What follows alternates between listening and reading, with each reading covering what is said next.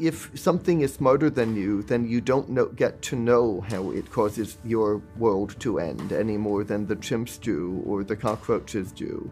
But even if cockroaches are robust and resilient and have lasted a long time, and if AI is never created and it's just humans, we are probably the end of the world for them eventually in an amount of time that is basically an evolutionary eye blink. Hi, this is Jack Liebig baseball player and second grader from St. Louis, Missouri, and you are listening to the Vance Crowe Podcast. Welcome back to the podcast. I'm glad you're here.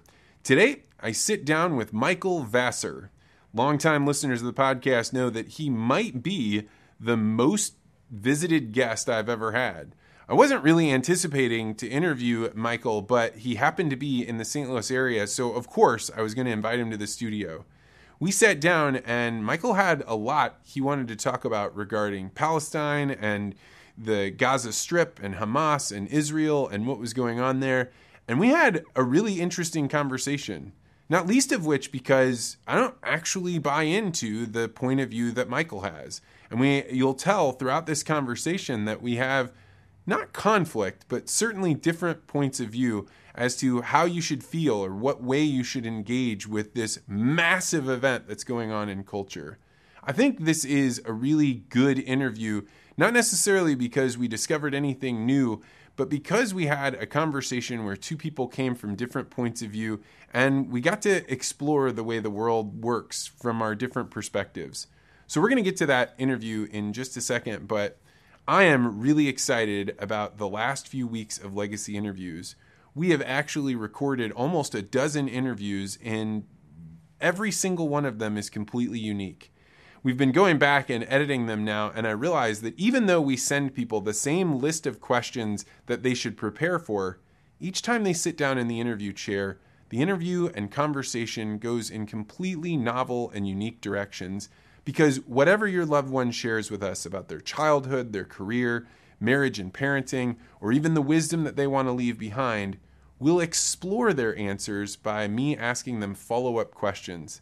These follow up questions make each conversation completely unique and oftentimes gets them to think about stories and experiences they've had that they haven't thought of in maybe the lifetime that they've had since that moment happened. If you're interested in having me sit down with one of your loved ones to have a unique conversation that captures their life and stories so it can be passed on to future generations, go to legacyinterviews.com to find out more. All right, without further ado, let's go to this wild interview with my man, Michael Vassar. Michael Vassar, welcome back to the podcast. Good to see you again, Vance.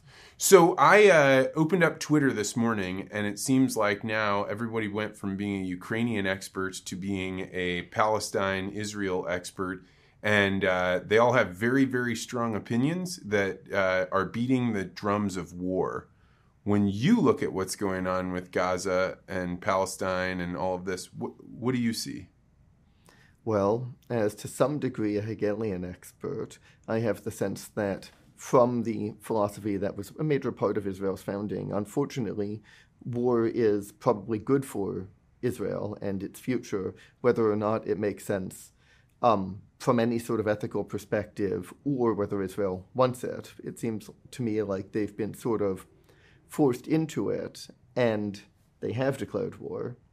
And it seems that that's a shame for the Palestinians and at least in the short term, it's a shame for them. It's probably going to increase the amount of terrorism, not decrease it, I would guess, over the medium term, etc.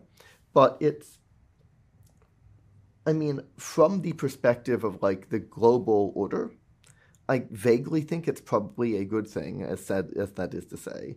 But I'm much more. Wait, wait, wait. Why? Why? Why would why would war in any context be that way?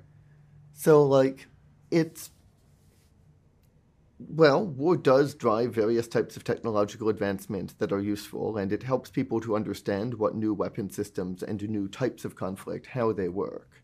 I feel like it's been like a fairly long time since we saw like what state of the art military technology can do in these sorts of situations we're going to see in the future.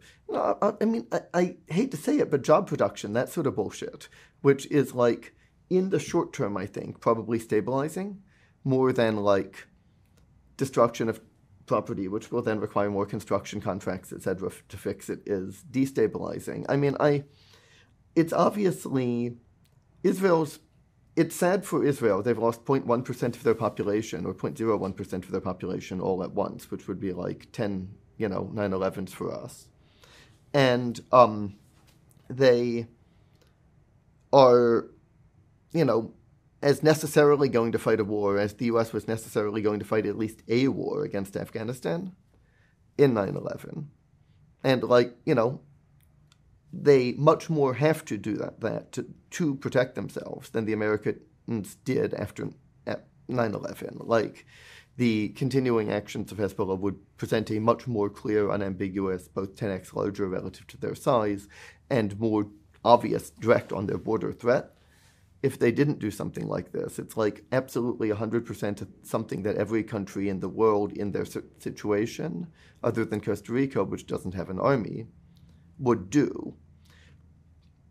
It, you know, it probably makes their security position in some ways better. The, the bad thing for them is the ways in which it moves them towards being authoritarians, to be embroiled in wars in long, for long periods of time. And part of what I'm hoping we can talk about is Hegelianism and authoritarianism. And I mean, in the long run, it is very bad for anyone's character to be occupying people. It creates a lot of um, bad incentives and habits of intellectual justification and slop- moral sloppiness, etc. But to some degree, I think also from the perspective of Israel, it, it makes them it more clear to them where they stand. Is what parts of the world are willing to stand behind them when they're attacked this flagrantly and not deny them the types of self-defense that every other country in the world would be assumed to engage in without the slightest possibility of criticism. That's an interesting thing. That that uh, it will be a mechanism to sort out who stands with who, and how strongly they stand, and like how much of a check are you willing to write? Whether that's literally, are you willing to write money and send arms to Israel, and how much are you willing to not interfere and say, oh, well, you know, there's no limit to um, what you can do as a response? That will tell you who your friends and enemies are, at least currently. Like, one thing I would feel really hopeful about is if not just Israelis, but Jews across the world get across the picture that Harvard is their enemy, their declared dire, vicious enemy, far more hostile to them than the most leftist American politicians, far more hostile than, to them than Palestinian politicians, all of whom make statements in their support, while Harvard refuses to. This is like a, a shocking non sequitur to me. So you, you come out of nowhere with Harvard. How, wh- where is this oh, oh, from? wow! I'm seeing this all over Twitter. Right? In the okay, so the there are all there's this Harvard letter that is Harvard's official statement condemning the um, Hezbollah attacks. I heard somebody describe it as milk toast. So I saw like Harvard came up, but who cares what Harvard says about you know a, a terrorist attack? Oh, but you if you're tracking, uh, first of all, it seems like people. Okay, so to some degree, tracking how people talk about Israel, regard it, is inevitably giving you some information about the anti Semitic currents in society, which I talk to people most often on the right who talk about their horror at the anti Semitic currents bubbling in society. The relatively intellectual people like James Lindsay have been talking about Nazism, you know, every time you get behind closed doors, basically, among reason, sufficiently radical, sufficiently intellectual, and free thinking uh, people on the right talked about that on Twitter. Uh, Eric Weinstein talked with me about how, like, and Malcolm Collins about, you know, similar things. Eric Weinstein talks about how he, in one closed room, was open for questions, and the first question he was given was about the Jewish problem, or the Jewish question. So these are people who are Jewish themselves, or very close. I don't know if Lindsay is, but Eric definitely is. And Lindsay's a mathematician, very culturally connected. I'm sure a lot of Jewish people they're people who are generally themselves sympathetic to Jews and anti-Nazi. People are being very, very brazen. It when as long as you get even a little bit outside of the herd, even a little bit free thinking, like the sorts of people who they're interacting with, about from an authoritarian perspective, it's very natural to ask, well, all the things we've ever heard in life are lies. Uh, we've always heard the Nazis were the worst. Maybe they're the good guys. And, you know, when you see people like Robert Kennedy talking about hinting in his closed door meeting and then getting it leaked that maybe the Jews and Chinese developed COVID as a bioweapon together against everyone who's not Jewish and Chinese. Um, and then it's obvious he's always supported Israel. It's also obvious that he doesn't personally have an anti Semitic conspiracy theory because he is such a paranoid schizophrenic conspiracy theorist, and he would know very clearly. But he is finding himself, because he's trying to appeal to the right, not just the left, and to intellectuals and radicals, not people who are part of a herd, to at least anti Semitic vibes and insinuations of a draconian sort. Uh, we're not seeing him appeal to Nazi insinuations, as far as I can tell. Pro Nazi and anti Semitic are reasonably naturally separable. Um, but, like, what I hear from the people who interact with the parts of the right where conclusions get reached, decisions get made, congressional staffers, you know, that sort of thing, is that, you know, that's very much the intellectual current, but it's really important to realize it's the intellectual current in the left, too. Um, you, Yale's Jewish enrollment has, according to an article I was just looking at, fallen from 16.9% to 10% or less than 10% in just the last uh, seven years. That's not because Jews decide they don't want to go to Yale. It's because Yale decides it doesn't want Jews. Harvard's the same. They make continually more extreme divergence from the mainstream intellectual authorities and mainstream official story in our society uh, towards openly biasing things against Jews and Asians and claiming they don't need to justify themselves. I'm I mean like I'm living in the center of the country and I'm oriented just in a totally different way. But I've had uh, a really great guy named Isaac Amon come on, and he talks about anti-Semitism. You're talking about it. I don't see it or hear it. It is as common to me as hearing something about, I don't know, some some uh, people in Mongolia. I hear it just as much about those two groups because it isn't anywhere on my on my scale. So it's hard for me to to say one way or the other anything of what you're saying. The only thing I know about what's going on with Israel is that there was just an attack. So to me, this is like brand new on the scene. Okay, so you've talked about your occupation of the well actually layer a, a interface, and that probably isn't a part of the intellectual world that talks about these things in the way that people who Eric Weinstein and Malcolm Collins and James, James Lindsay are talking about. And since they're talking to Kennedy a lot, also people who Kennedy is talking about with.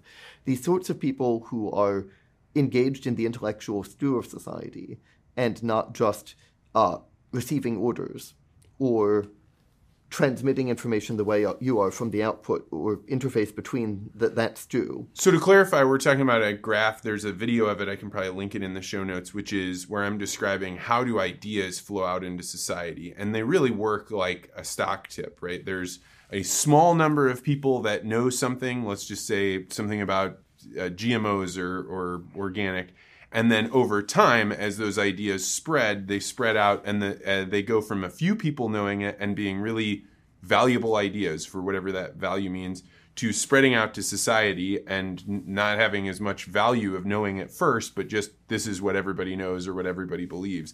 And the well actually point being when it hops from being in an intellectual group that that kind of specializes or focuses on something to the the guy at a party that he's listening to what everybody's saying and he interrupts and he says, "Well, actually, do you know this thing?" And that's where you can kind of tell there's a cultural tipping point that an idea has become accepted or or at least one that people just kind of, you know, accept as this is the way things are. So, like that guy at the party who's saying, well, actually, is making an ego claim, a status claim. He's also delivering sort of commands about this is the thing you're supposed to start saying right now. And he is like a doctor or someone who's like one notch up the social pole who the person still might socially interact with or know. You have taken this to a to a new level, yes. So like that person is the first person I think in the intellectual process that's transmitting the idea from the language of ideas to the language of material or cybernetics or most. So you're saying these ideas of anti-Semitism are up the graph to the extent that somebody like me, that's further down the graph, it hasn't hit that point where regular society's talking about it. If you hear about it in the news, it's a vague concept, but not one that's well. It's a little bit more like Nazism that de- denies that it is anti Semitic, but says that it's just asking questions. And, you know, there's something real peculiar about those Jews and that Jewish success, and which is both questioning whether that Jewish success is due to something like the Nazi story, and also the Nazis were kind of the good guys, and also questioning whether that Jewish success is due to something that we should imitate and try to get in on. Maybe it's a opportunity like it, it's sort of in the, the up the graph in the intellectual and revolutionary or radical part of the right. But by that i mean the sorts of things that gavin newsom calls micro cults, giving examples like jordan peterson and joe rogan who actually have like 100 times or in joe rogan's case and 40 times in peterson's the google trends attention of a gavin newsom. So so part of the issue is that the whole of what counts as mainstream is determined by relatively small people up not the intellectual graph, but the administrative graph. One of the things about your position is that you talked about an energetic landscape. And I think that the energetic landscape is a separate thing from the intellectual discourse space. The intellectual discourse space has many tiers, but the tiers co opt ideas from one another. And the people who generate the ideas don't have any authority over what final decisions get made in that space and get handed over to the authority space. So let me pause so people can stay connected with this conversation. So if you understand the well actually graph to mean like there are ideas that small group of people have, but eventually those ideas can filter out into society. So maybe a few people knew about how to make a GMO, and then a GMO goes out into society and it becomes a part of our diet. So eventually it's down the graph. Well, not all ideas are up one graph. It's actually a series of mountains. Just picture a mountain range where the further you go up, there's people with a specialty, a special knowledge about something. It could be artificial intelligence, genetic engineering, different things going on in culture. And you're saying one of the graphs that's out there that's pretty powerful is an administrative class. And this is where there are people that control the the what goes on with laws and how those laws are enforced. So I feel like, I mean, I used to talk about a much cruder theory I called like the Six Mountains theory before I had this sort of differentiation between the intellectual process and the authoritarian process. But like, you have a, uh, my idea was that you have basically the government, you have basically finance and money, and you have basically the media. And those are like the three things that have power at the top, and the, the things that, that have real power, power on a much different scale. And then you have like other smaller things like religion and organized crime and various ethnic interests, etc., that have their own hierarchies. But their hierarchies are pretty clearly subordinate to the government, financial, and media hierarchies. Today. I mean, for the foreseeable past, going back like 100 years and more, you know, it would have been less corporate 100 years ago and much more uh, bourgeois capitalistic. You might say that the government defeated the bourgeois capitalistic power structure and replaced it with a corporate administrative st- structure. Um, you know, that's but like the government and the corporate structure, it's the same administrative structure. It's the same hierarchy that you wait in and get promoted slightly vertically at an angle. Uh, and just if you stick with the game and submit and give up your individuated mindset for a long enough time while you're in it, uh, you're known to be safe with authority by the time you're on top and you're put in authority. But of course, that means that you're just a hollowed out husk that once was a person. Now just a set of we were talking about of- before yeah. this show that I had a professor one time, a guy I respected a lot, who used to say, Oh, if I had only stayed in the Chinese government and waited for 20, 25 years, I would be at the top now. And all you have to do is just go there and, you know, get your day job done and don't cause any problems. And his advice to me was get into corporate America. And when you do, don't even worry where your job is. Because if you wait 20 to 25 years, you too will will get into a position of power, and that's what you're restating. Yeah, but much you're, I'm, I'm stating it in the context of you're talking about how having an individuated mind sucks within corporate America because then you're being continually targeted and turned against by the non individuated minds that you're surrounded by and are being held back by and waiting to give up your individuation so you can start your journey of being checked out and vetted as safe. And so, how does this then get back to the the Gaza Israel situation we were talking about before?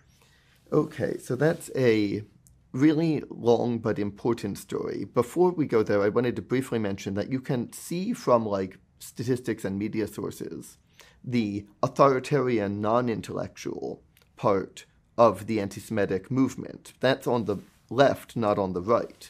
You can see it in the difference between the statements of different people throughout the world and throughout Congress and throughout different organizations on Gaza, and can see that, say, th- things like Harvard uh, have been defending and fighting for their ability to overtly discriminate against Jews and Asians, and have in fact drastically reduced the rates of both being admitted and drastically reduced the absolute rates of Jews being admitted over the very recent past. And you can see that they've also escalated drastically over the very recent past calls for uninvestment from Israel and for various types of sanctions on Israel and protests against it, etc. And you see that all over Europe. The the it's only the right radical intellectual uh, part of the well actually graph that's upstream from you in the intellectual ferment with people like Robert Kennedy and the people who downstream from them like Joe Rogan who have like 100 times the media viewership of presidential candidates like Gavin Newsom and yeah. So in the left it's downstream from you. Things like Harvard are at this point just overtly anti Semitic. They're not hiding it, they're not hedgehog. They're saying, oh, it's not the Jews, it's just Israel and finance and bankers and laws and medicine and all of the things that Jews have ever been associated with, which is what people in anti Semitic movements have said throughout all of time. And like back when there were anti Semitic parties in Austria, they would say things like that. You know, so Harvard is not downstream, it's just to some degree sets what's normal, and it's hard to see something as overt anti Semitism when it's normalized on the left because they're the people who have the authority that tell people what to do when they're being a good boy. And so you perceive that now the, this is a different time in culture where Israel is not getting the same type of support that they would have, say, 20 years ago? It's not that they're getting more direct and more shameless uh, criticism and hostility, not just from, only from the tiny left tier, is there any real hesitation in condemning those against them? The government is still basically on their side, but the ruling class of the left controlled institutions is, yeah, very overtly siding with Hezbollah in ways that would not have happened 20 years ago. Certainly not in the face of an attack like this bad, much worse than anything that's happened in the last 50 years and much better recorded. Well, so this puts the the this is a very interesting um, paradigm because I hear people being like, "Hey, slow down, Israel." As uh, an attempt to slow down the, the beat of, of war drums, like you know, you know, representatives being like, we shouldn't just you know you shouldn't just go fight them you should end them. You should just you know put a total end to this.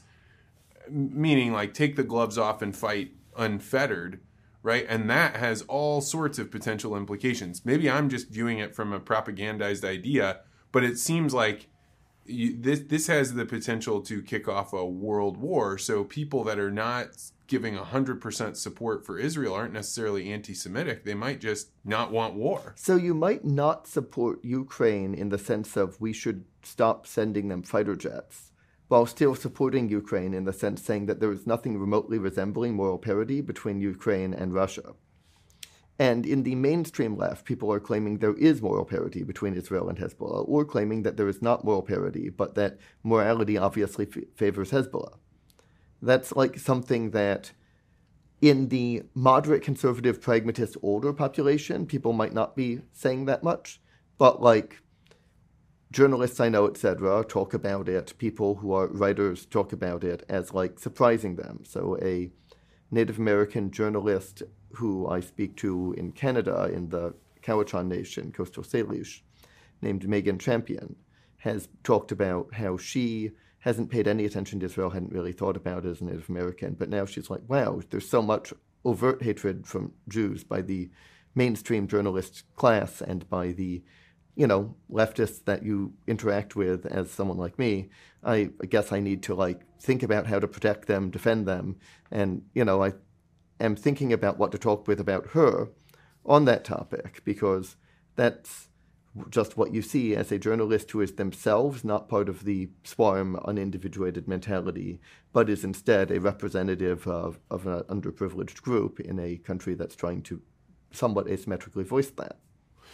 So I guess I'm trying to parse what you're saying so that I understand it of accurately. Course. As I hear you, you're saying if you look at the the board that's going on right now, um, what you might not realize is that the there are people that are not voicing support for Israel that are telling are signaling to the wider world hey culturally we have like the the way to be on our good side is not to support Israel and that some of this is actual anti Semitism, and some of it is just people receiving anti Semitic messages of we shouldn't fight Israel because Palestine has a reason for being there, or there were war crimes committed against them. And so.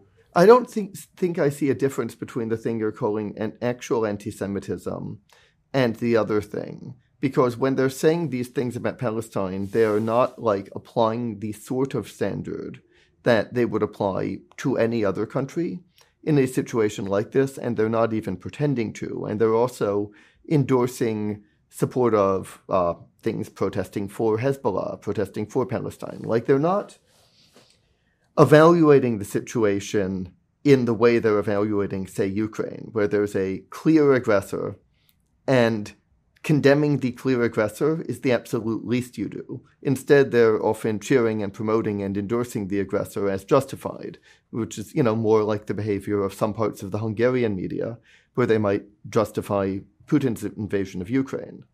This isn't a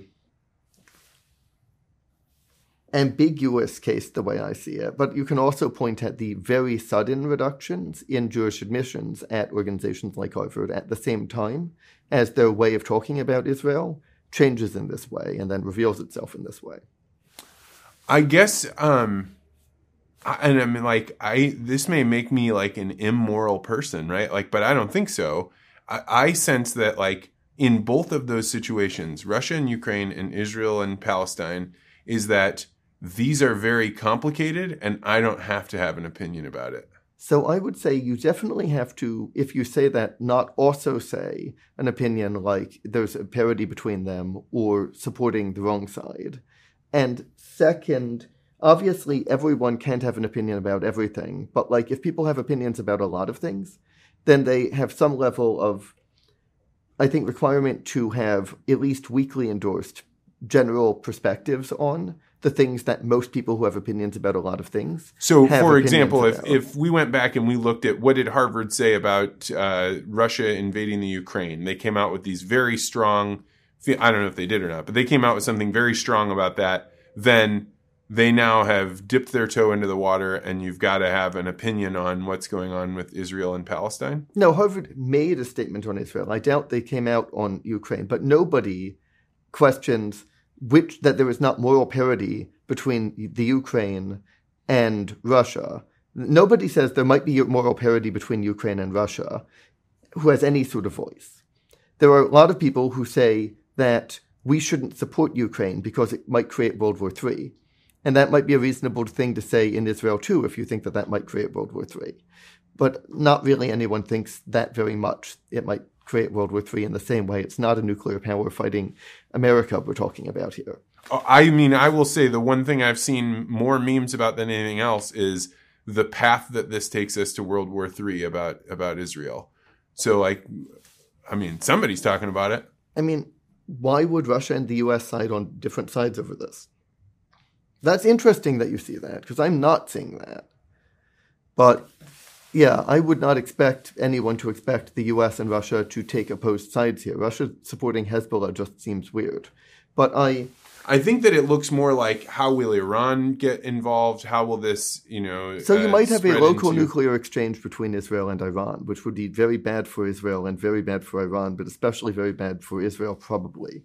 But like, that's about as bad as you're getting. A very small nuclear war is not World War III, you know. Um, but mostly, I wasn't talking about that. I'm saying if someone wants to just say we don't want to aid even our most necessary allies like Taiwan after um, after 2028, the way Vivek Ramaswamy does, I really disapprove of him saying that.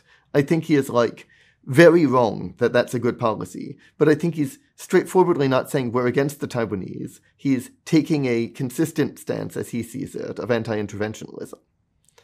Um, if someone says that we shouldn't be fighting or helping Ukraine, that makes sense too to some degree. And if that person also says we shouldn't be helping Israel the way Ramaswamy does, I'm definitely not going to read that as anti Semitic. I'm going to read that as like a much, much weaker evidence of anti Semitism. I, I would say he shows much weaker evidence of anti Semitism than most mainstream politicians. But if they're saying that there is moral parity between Ukraine and Russia, or that Russians are the good guys, the way like some of the Hungarian news says that there is moral parity between Ukraine and Russia, or that the Russians are the good guys, that the Ukrainians are run by Nazis, that the, the, there's all this talk in the normal thing for the intellectual community, the world community to do is stigmatize you heavily and sort of deny that you, Hungary, are what we're going to regard as a free society and cast massive slanderous aspersions upon it. But like, we're casting those aspersions on them because they really are doing something pretty fucking outrageous. They are like very clearly siding with or endorsing a group, an invasion of another country in a way that practically everyone considers totally un- unadmissible. You know, Ukraine is not fair target for invasion is, I think, basically universally acknowledged. Even if you also say that it was more America's fault than it was Putin's fault, in that from a geopolitical game, America was trying with Europe to provoke this conflict.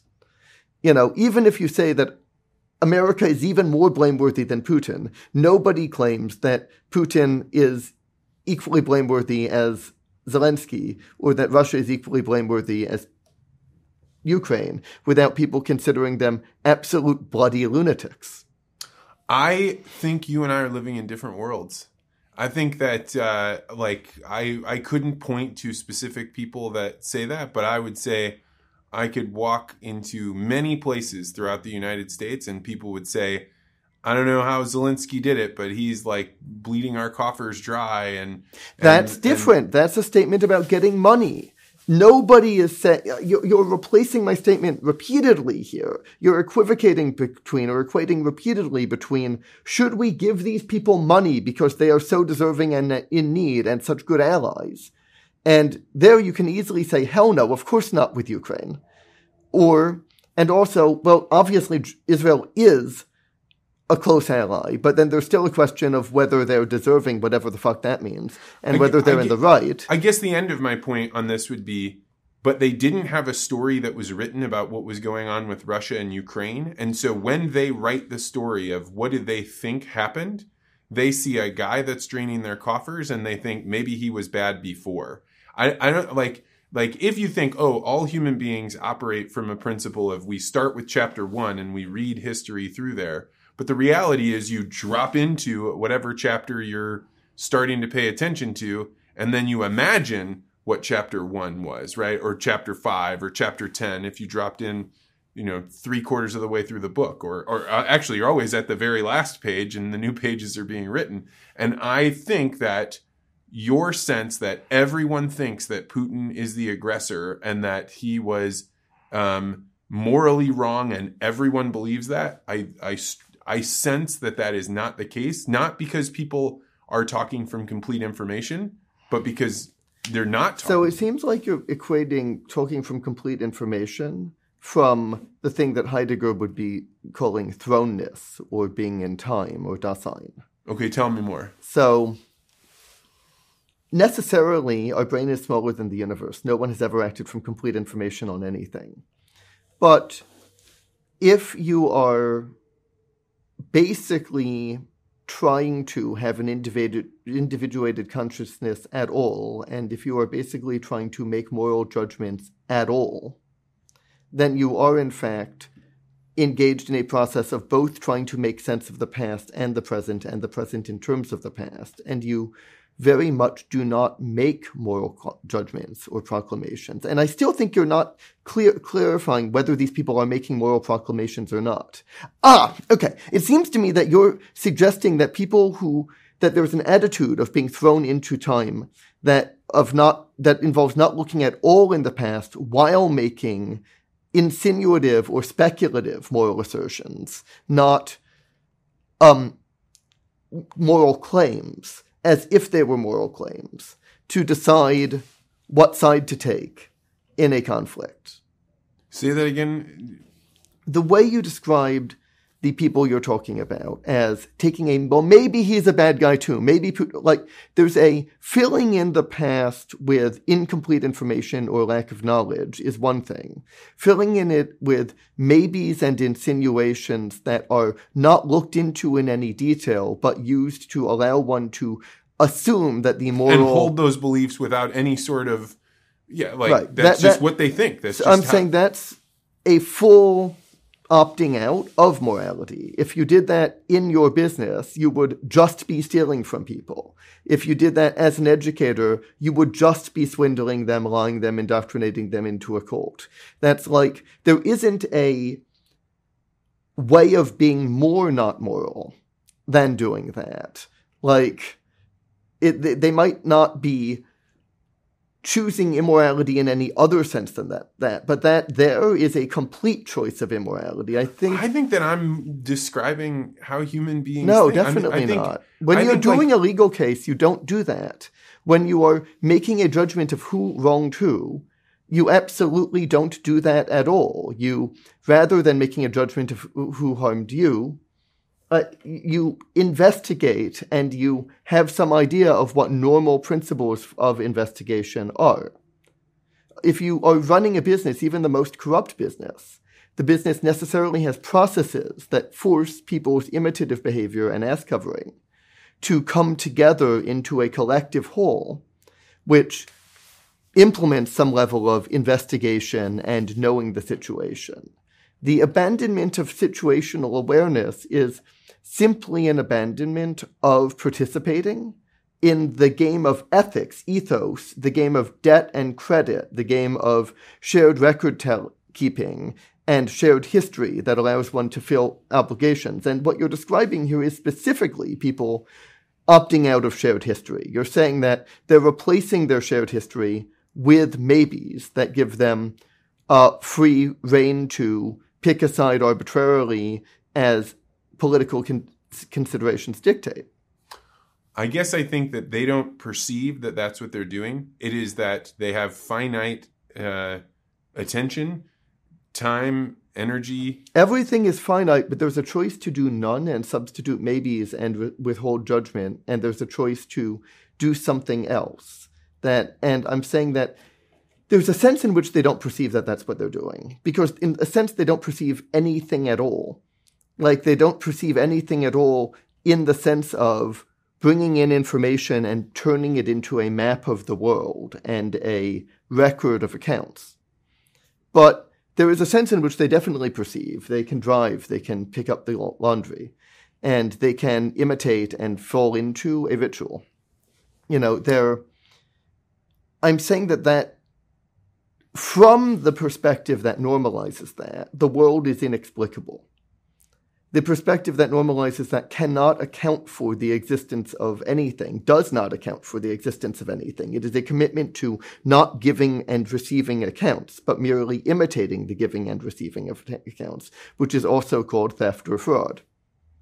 I'm being exactly literal here. I'm not being abstract at all. I'm not being obscurantist at all. We can dive in at any depth here. This is like I'm saying that the human mind just like right, and I'm saying that's that all of the technologies we see around us testify that it does. All of the legal procedures we see, all of the rules we see testify that it does. The, your claim is that the human mind does not adhere to rules. No, I'm saying that the human mind can't handle that much information. And when you bring up the concept of historical memory, right? Like historical memory is what do we all think happened? Because either we weren't there or enough time has elapsed that our memory of what's going on. I mean, like eyewitness accounts are famous for being incredibly fallible, right? Because people misremember things or the way that they you know they've gone through the story so many times that they've started changing or details they aren't can't... or they are not interested in truth not interested in giving accurate accounts as you describe people as being not interested in truth not interested in accurate accounts but merely saying well maybe this maybe that in a unprincipled way without trying to weigh them or whatever. Uh, but I don't think that anybody else or me, I, I would even include myself in this. Right, but I, I would not. I would say that your behaviors more or less continually refer back to chains of evidence, chains of investigation.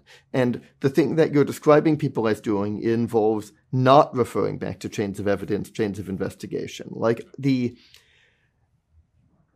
like, it literally wouldn't be possible to run a business by behaving that way. You have to investigate things in order to figure out what's true and what's false for all sorts of things. Opting out of that while making moral pronouncements or while entering into conflicts is the intention to steal, not the intention to navigate life in a peaceful and cooperative way, but the intention to go join in the process of concealing other people's stealing while engaging Let in stealing yourself. Let me see if I can if I can restate for you what you are saying and see if I'm correct in what you're saying. You're saying, Vance, by taking the approach of saying people don't really know what's going on in Russia or in Israel, and the fact that they fill in stories about what could have happened, the explanations as far as they can conceive of or what they can imagine, inherently makes whatever decision they come to uh, morally corrupted. It's it's not. I wouldn't say it's even corrupted. I would say it's not morality at all. They are simply claiming that making up stories and using them to justify taking sides, engaging in violence, taking people's money, etc., is right, is normal. It, it, it's it's a uh, you could say it is morally corrupted. From an ethical perspective, it is an opting out of ethics entirely. You might say that one opts out of ethics entirely to enter into a morally corrupted state where your perceptions of the human condition are altered and you don't try to make sense of the world anymore. Um, I guess to finish out my restatement of what you think I'm saying. So if somebody comes to a a position by filling in maybes and and imaginations, they are um, they're they're very far away from being able to make a moral judgment, and they're doing something else. Yes, they're doing something else entirely. They're not making a flawed moral judgment. They are not fail intending to and failing. They are intending to not. When you say maybes and imaginations, I mean there's a difference between uncertainty, which is always everywhere, and they drive to cover for these people by pretending that uncertainty is the same thing as imagination. With AIs, we talk about hallucinations. We talk about trying to get the AIs to stop hallucinating, trying to get the AIs to stop filling things in from their imagination and making things up, because AIs don't have immorality. All they have is what they see from us, which well, shows. we might have a definitional difference then, because what I'm saying is. Um, human beings, let's just say over the last four years, had a lot of collective illusions about the way things worked and what truth was and who they could believe shattered, right? So they, they were like, hey, you know, I was told masks work. The government's always told me things are generally correct. And now I'm putting one or two masks on. Now I find they don't. So maybe there is another way to explain this. Or I was told that vaccines would stop transmission. And so Therefore, when somebody from a position of authority says something, then my safest assumption is not just to assume that they are um, you know, correct, but maybe that they are trying to mislead me. So they're taking in all of this information and, and about Russia, Ukraine, Israel, Gaza, whatever it is, and they're saying, I have found it valuable in the past to invert what I am told is the truth, and I will likely arrive at a better conclusion than what I did before. And if you look at what's gone on just in the last few, uh, you know, just just over Ukraine and Russia, the U.S. shut down Russia's ability to talk to American citizens. You couldn't get the various news outlets.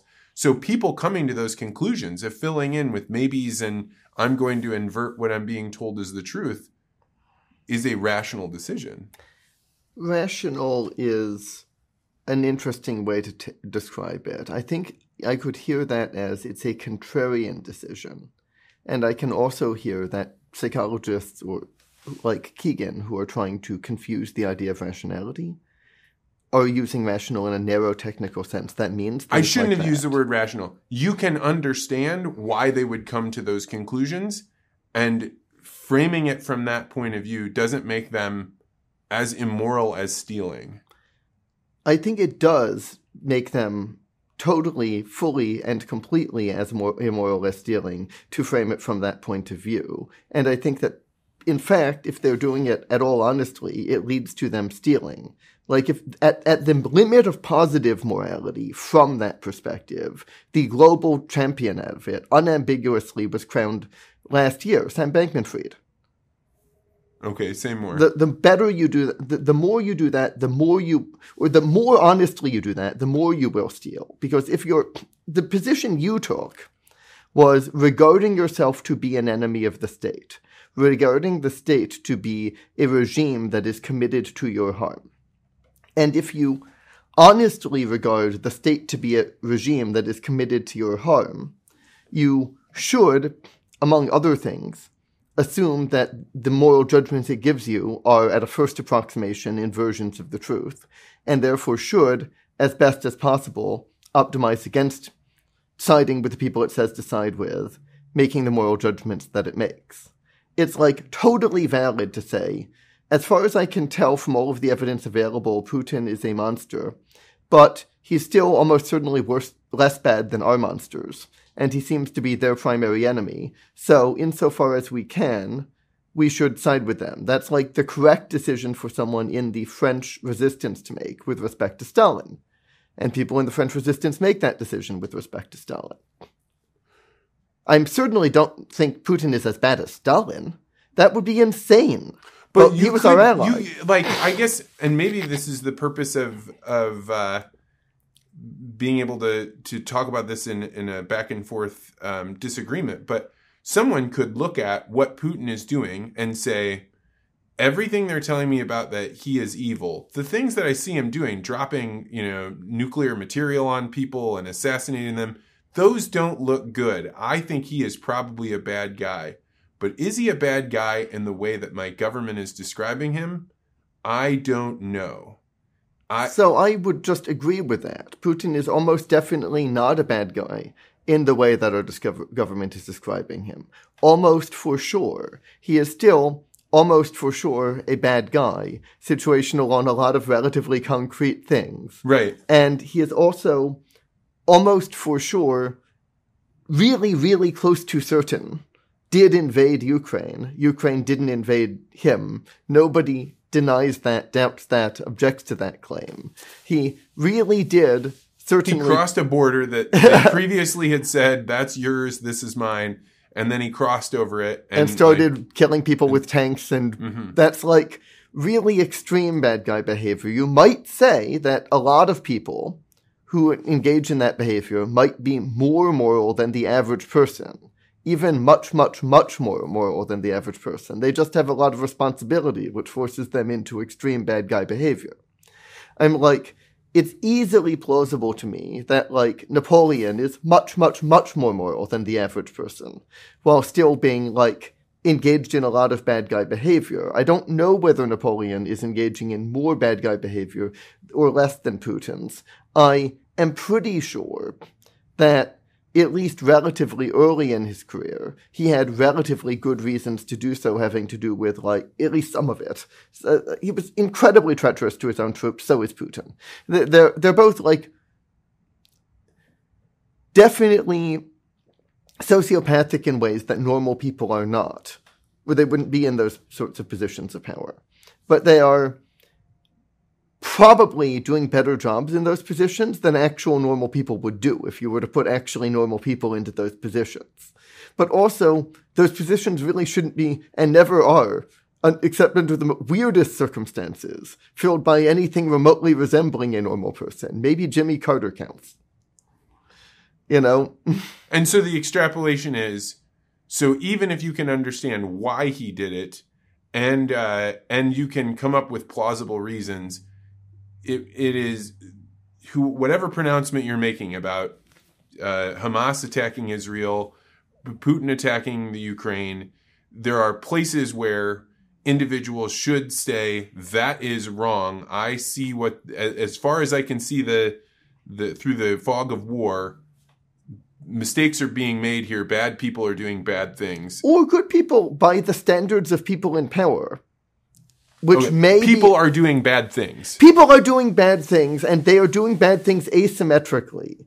While the Ukrainians are surely, absolutely for sure, doing bad things, they are absolutely for sure not with as little motivation or provocation doing as bad things. They might sometimes be doing some worse things. Our authorities may be lying to us, probably are, about, for instance, who destroyed a dam, and you might call that terroristic but it's a war, for God's sakes, where you're being invaded. It, the, the, if you're going to, you could take the position all moral, all war is completely immoral. And, or you could take the position there is some variation in morality among war, but trying to differentiate is for losers. You should try to side with the stronger side. You should try to side with your better ally, etc. But like, you can't take this, uh, you can't ever give yourself total free reign to make up details in your own head or share them or, and stand by them or give them up quickly and make up new details to justify taking a side and claiming you're acting from morality without think, being actually without morality entirely. I think the difference in our position here is that as I was describing that, I was saying it not as they're sitting in their home in Nebraska saying, "Oh, maybe it's this." It's that they're they're doing their best to create scenarios in their mind where the thing that they're being told may not be true. So what is it that could be true? And I didn't mean it as they're sitting there being like, "How could I change the facts?" So that that way I can still root for the team I want to root for, even though they're doing bad things.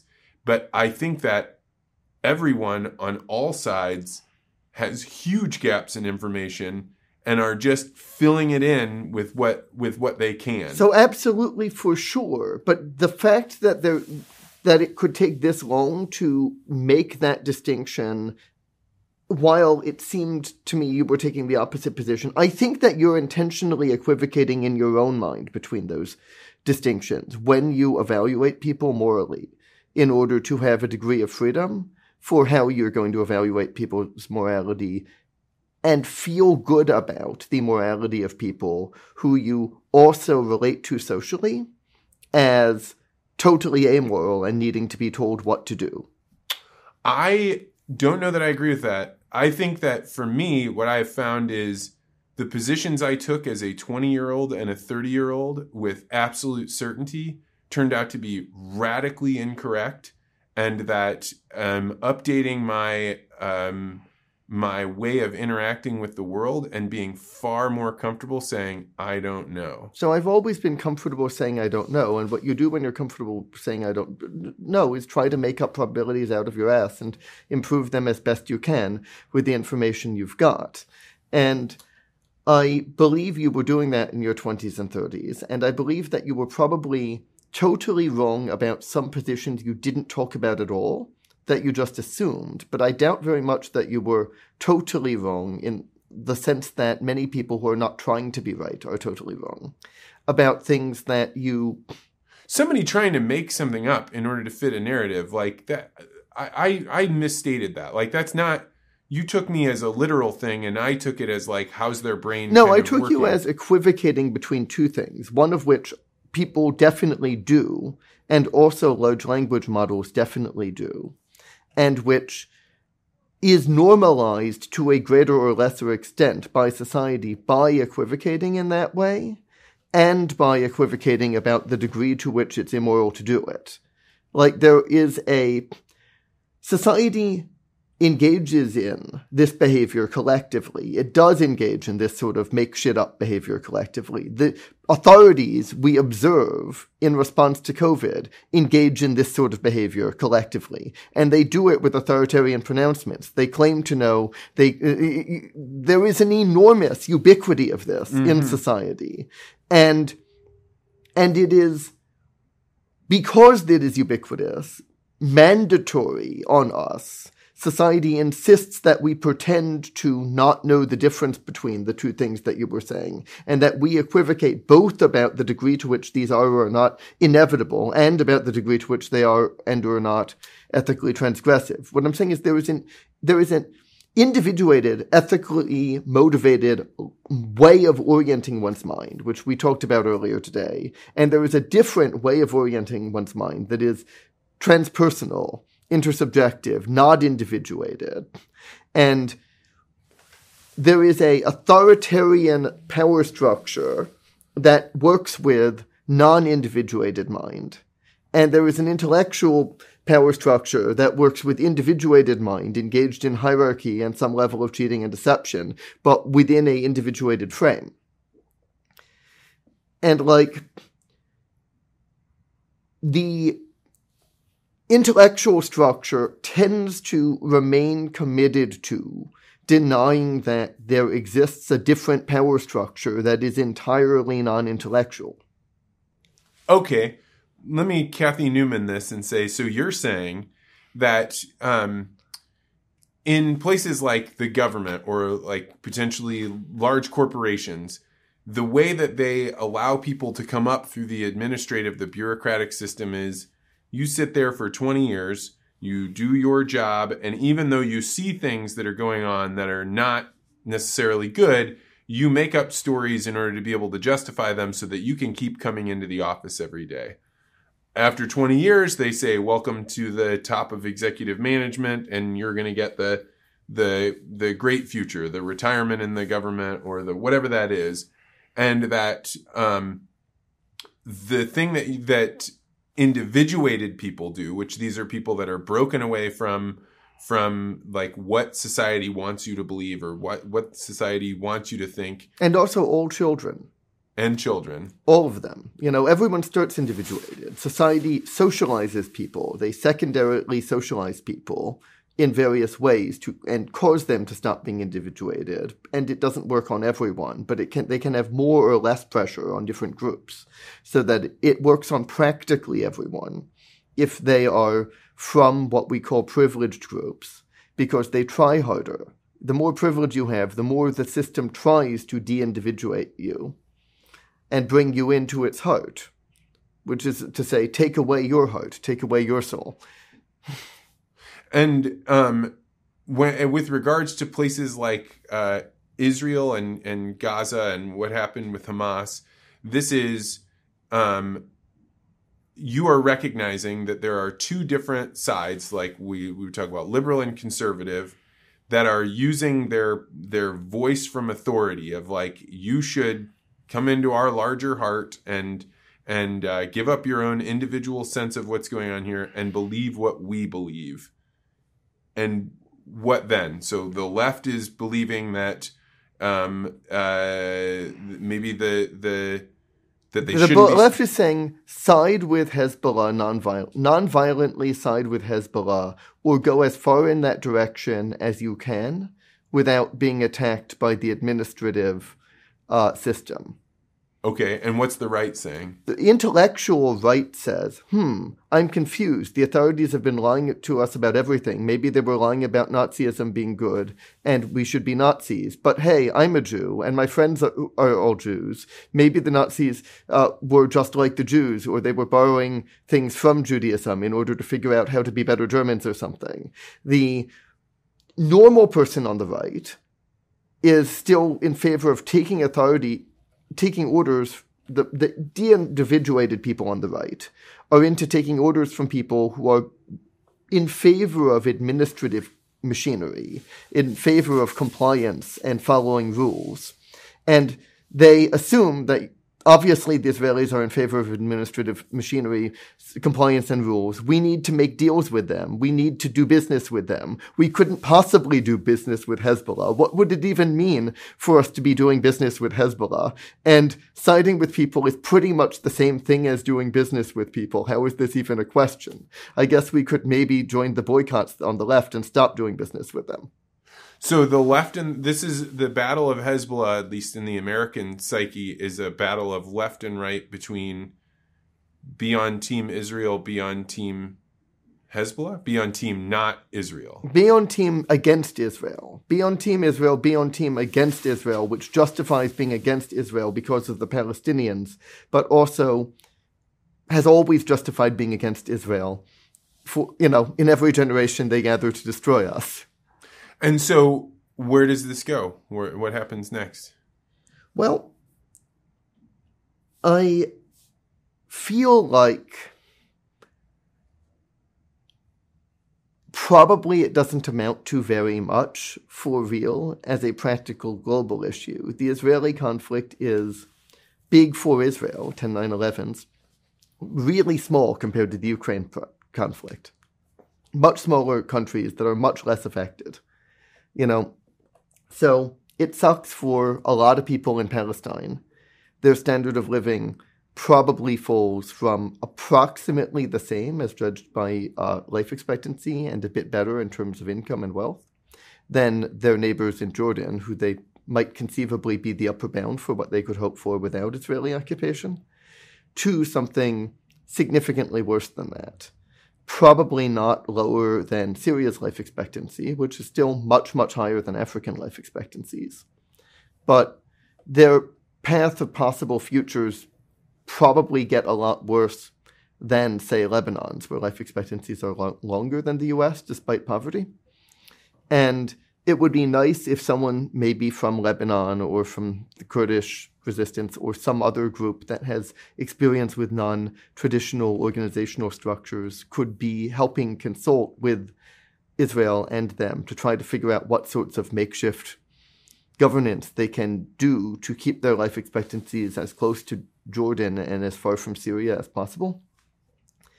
Um, their incomes, their economic situation won't fall to anywhere remotely close to Syria and might still not fall below Jordan. Um, but it sucks for them. It it's um, really a shame, and I don't have any real sense that there's much that anyone in the world could do to make things not go in that pretty sucky direction. Except, I guess I could imagine. I could imagine if you could have like a philanthropic, visionary, in a lot of power military contractor or you know technologist someone could like create the type of electronic mechanized authoritarianism that would still be authoritarian and awful in some ways for them but which might objectively work out better than what's likely to actually happen you know you could have less violent methods of handling a shitty situation if you had better tools for maintaining safety while projecting authority. So, um, when Russia invaded Ukraine, um, it, it, was like obvious to everyone that not to everyone. I'm I'm being facetious. I'm not being literal. Obvious to everyone who. No, that that Russia was going to uh, get their ass handed to them and be sent packing. Right? People thought like oh, this is you know this is only going to be a few. You mean that Ukraine was going to get their ass handed? Well, I don't know. Like, I'm, I'm, I think there were people that thought that that was going to be like two to three weeks, right? There were But they, they thought that Russia would win in two to three weeks. Nobody thought Ukraine would win in two to three weeks. That, fair enough. Yeah, that's fair enough. But they thought that, that it would be over in two to three weeks. And yet, billions and billions, maybe even trillions at this point of dollars have gone there, all sorts of munitions. Do you sense that this Israel Palestine thing has the like, ah, they'll be able to go in there and clean up Hezbollah? And, Jesus Christ, no. That would be an insane thing to expect. Obviously, Okay. it will be worse than the situation in Afghanistan, where the U.S. withdrew after 20 years with 3,000 casualties. Um, but the thing in Afghanistan still made life better for the people in Afghanistan. It was just a drain on the U.S. Like, it was much, much better being ruled by the U.S. than by being ruled by the Taliban. You know, almost every index of, prosperity went better. But that was, it's nicer to be ruled by people who have an overwhelming numerical and force advantage than to be ruled by people who have less of an overwhelming numerical and force advantage, because then you'll resist more.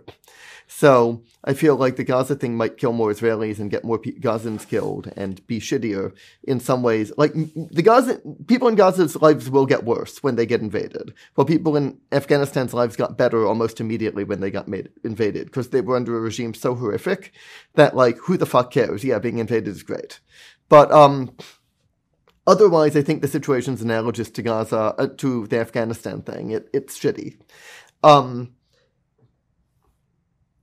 I think that we know about the amount of money that's gone to Ukraine. It's not easy to give away trillions of dollars. We had saw how slowly money was given to them during the initial part of the war. It was only about 40 million billion over like a couple years, over like a year and a half or a year.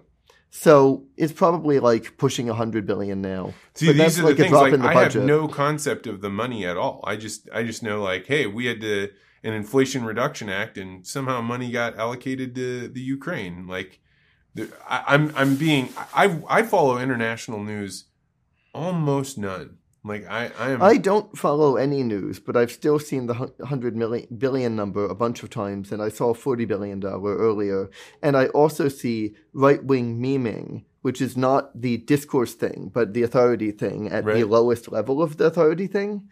I see right wing memeing about infinite budgets that are I would regard it as facetious or a joke or like a joke to the degree that the 2012 end of the world was a joke, not something that any that is intended to deceive someone who is trying to figure out what's true, but only intended to provide deniable, ambiguous talking points to someone who is go trying to take sides.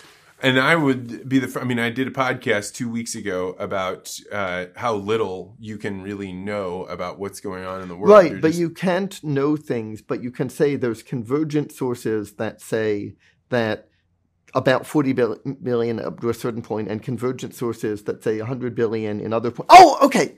One thing that you can know is whether people are sending clear tells that they are joking or edgelording or messing around or not serious. Like Richard Hanania has said a number of things about the Ukraine spending. Uh, do you, are you familiar with him? no. He's an interesting case. I'm sure he's going to be on the Israeli side more or less, despite being a Palestinian. He is a famous right wing blogger, or uh, tweeter, and you know, minor intellectual, up the graph person. And um, he's like,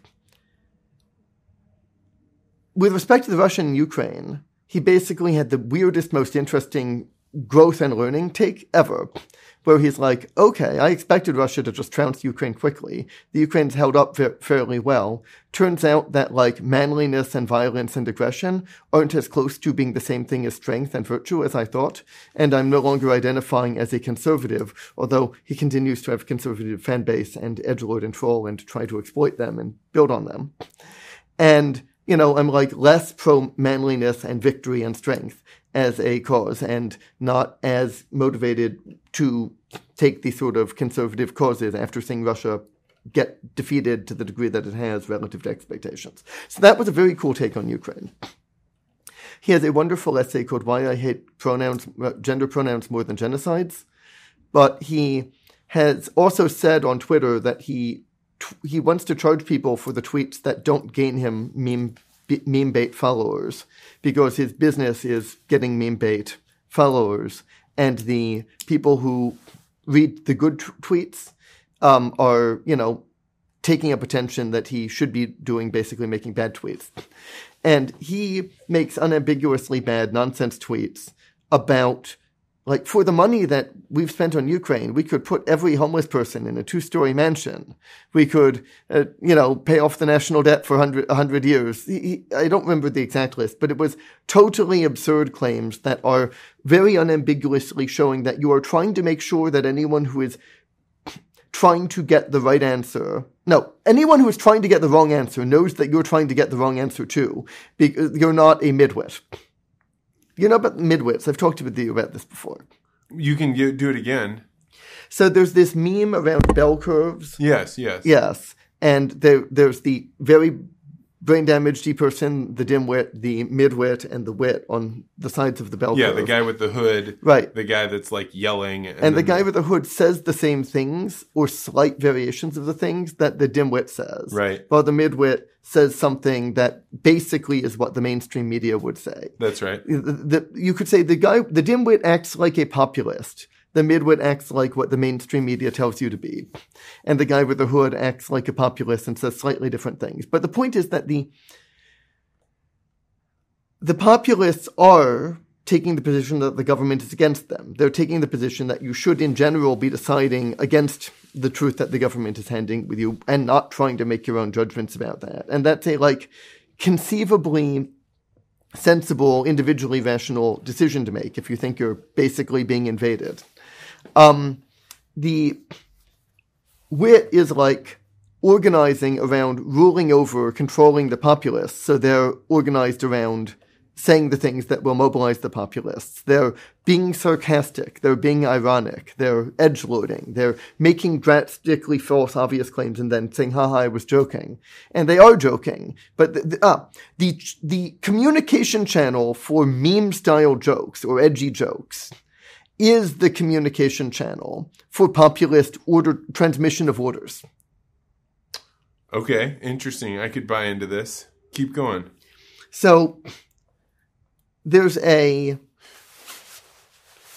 Geoffrey Miller, the thing he is most right about, probably the only thing that's unique to him and public and that he's right about and important as an evolutionary psychologist is I think there are basically two mating strategies which kind of match the Seinfeld episode about the comedian and the uh, gymnast. So there's basically a mating strategy associated with de- de-individuated consciousness, which centers on gender performativity and dominance, and one orienting and like physicality, and one around individuated consciousness that centers around like noticing the things that don't fit in, stick out, don't come together and making sense, and drawing attention to them, which is sort of centered around comedians uh, as an archetype, but which basically involves investigation and trying to accumulate, acquire. So I think that we're trying to. That's one type of humor. It's a, I, okay. What I'm saying is that the thing that is meant by humor or jokes or co- comedy differs between whether you are using your comedy as a way to point out falsehoods or whether you are using your comedy as a way to get away with falsehoods. Okay. So the type of comedian that like Dave Chappelle or like classic comedians who do stand up are, are is creating tension in people that's released in humor by pointing attention at falsehoods that they find it convenient to pretend to themselves are true and finding a way to release that without lording over them, without making an ego claim against them, without making a command, without making them feel that they're worse people for having discovered it before. Like Dave Chappelle going, at, like making the jokes about the L's, the B's, the G's, and the T's all in the car. And he's able to point this out in a way that if you talked about that community negatively without using humor, you'd be blasted. But because he's able to make a joke out of it, he's able to point out the thing that is not fitting in and the laughter signals people have agreement with people it. agree with you but don't want to admit it. And there's the type of humor that's invoking people to agree with you and not want to admit it. And there's the type of humor that is invoking you can get away with pretending to believe this while knowing that it's obviously absurd and nobody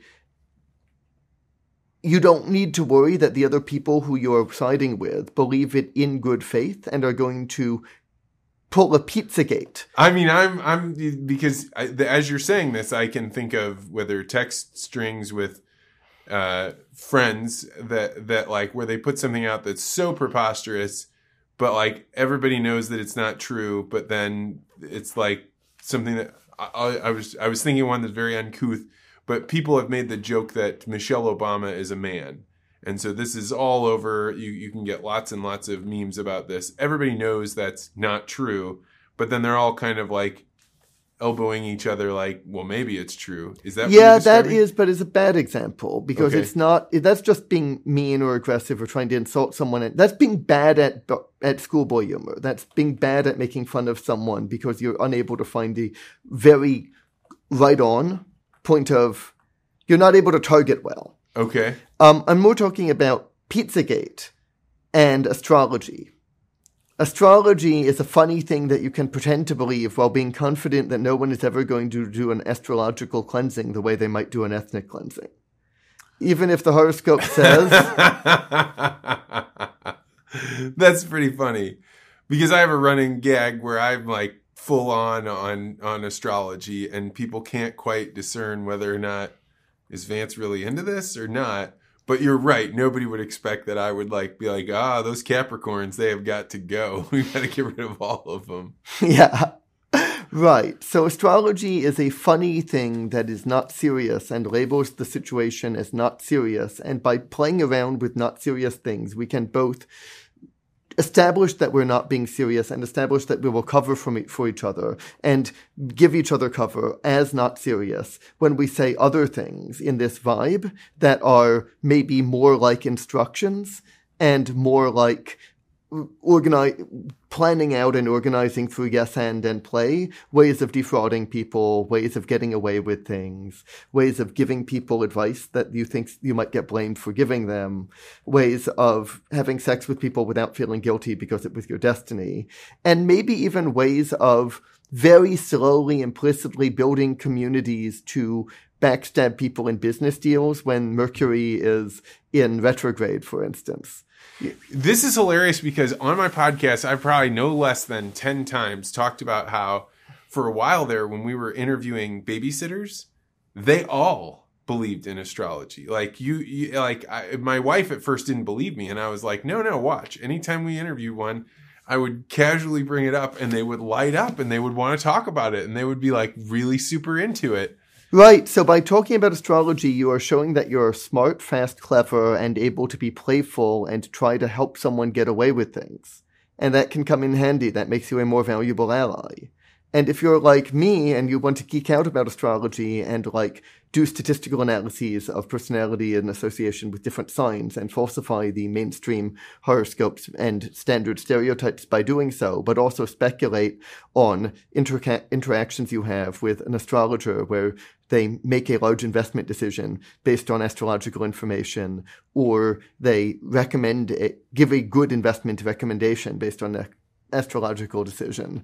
Uh, like, given that's only happened twice to me, and the effect sizes were freaking huge. Someone made a fifty thousand dollar investment based just on astrological information. In one case, on, with someone they'd never met and didn't know anything about their business proposal, and someone else um, predicted that my purchase my deal to rent their apartment will be needed because the people who had offered shown me a better apartment and offered earlier that day to let me use it would uh, back out of the deal because Mercury was in retrograde.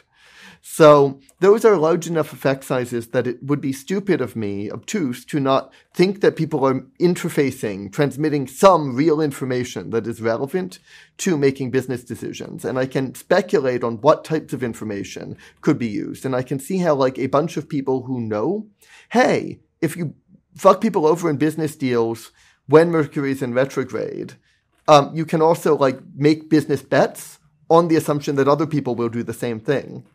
And you can back each other up and cover for each other when that happens.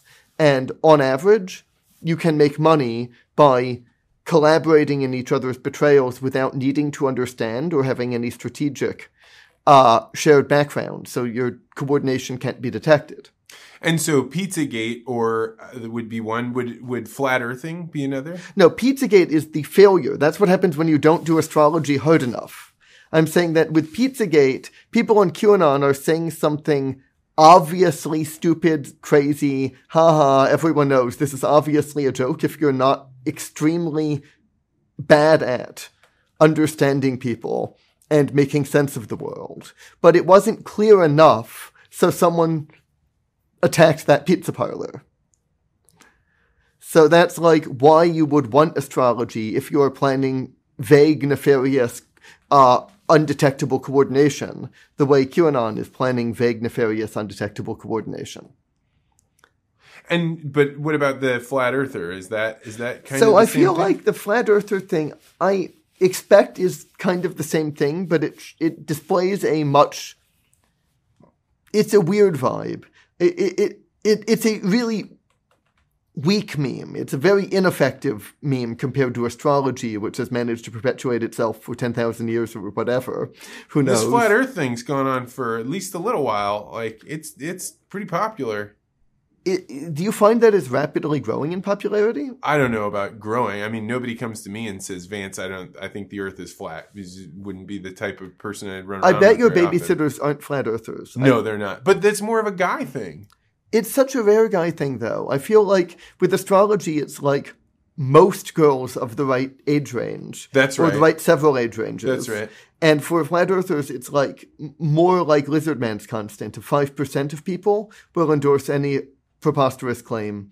Uh, but I don't think it's even as good as Lizardman's constant. I bet there are more people who claim that the British royal family and a lot of Jews, but not just Jews, are actually uh, five dimensional vectorial aliens. Maybe they won't have all of the details and won't know about the 3D, 5D, 4D, 5D thing and how it relates to the Lizardman thing. Maybe they haven't thought it through very much. But you're familiar with the David Icke Lizardman thing. Yes. I, I think that's probably more popular than astrology by like, I mean, it's than flat Earth by quite a bit, you know? So when you say that people are using this as a as a form of coordination, is this an emergent phenomena? Meaning like humans just kind of do this and they figure out these ways of communicating? Or is there a small group of people that's sitting around being like, ah, we can or is it a meme that, that I would say Is it is. infection. I I would say it is evolved for humans to, when they get tricked, start looking to meme.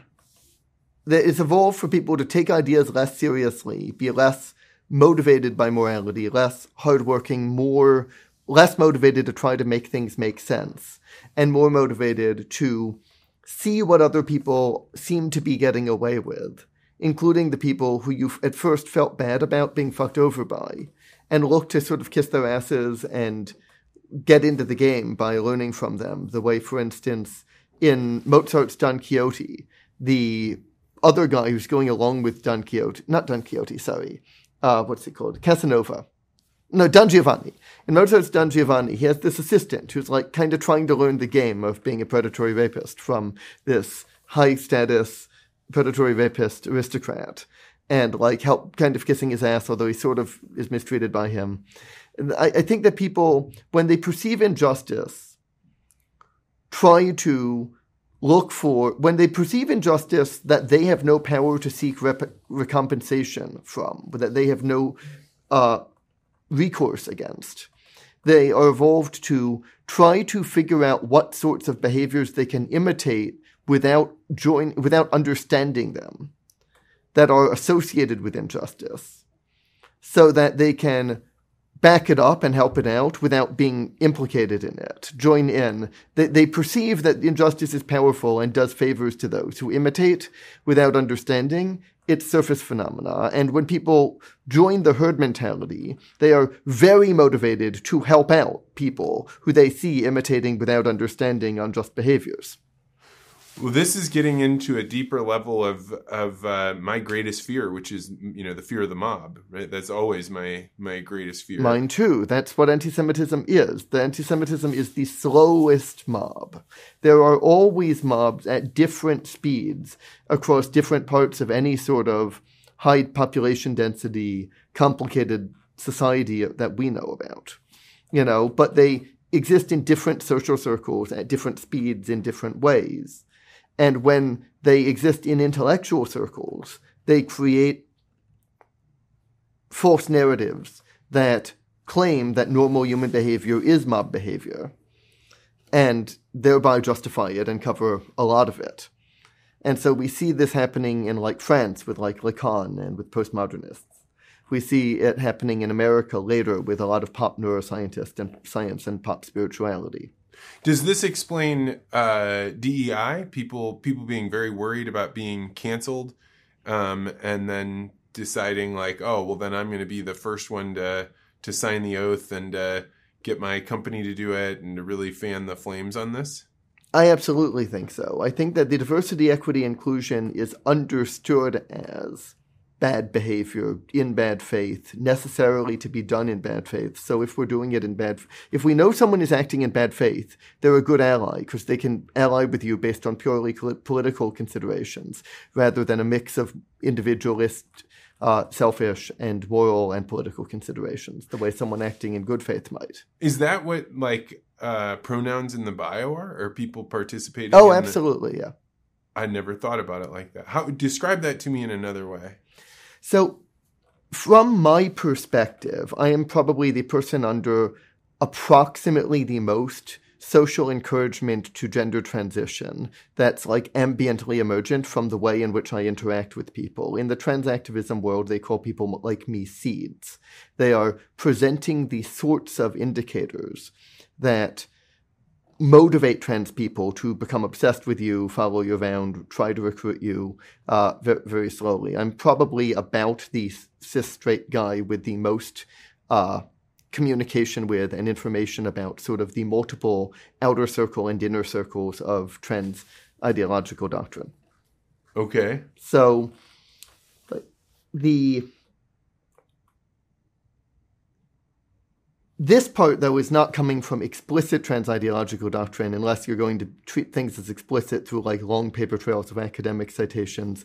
And like this is maxim, this is the sort of thing that is only explicit insofar as it is max passing through the maximal upstream of the intellectual stew, as opposed to the maximal upstream of the authoritarian stew.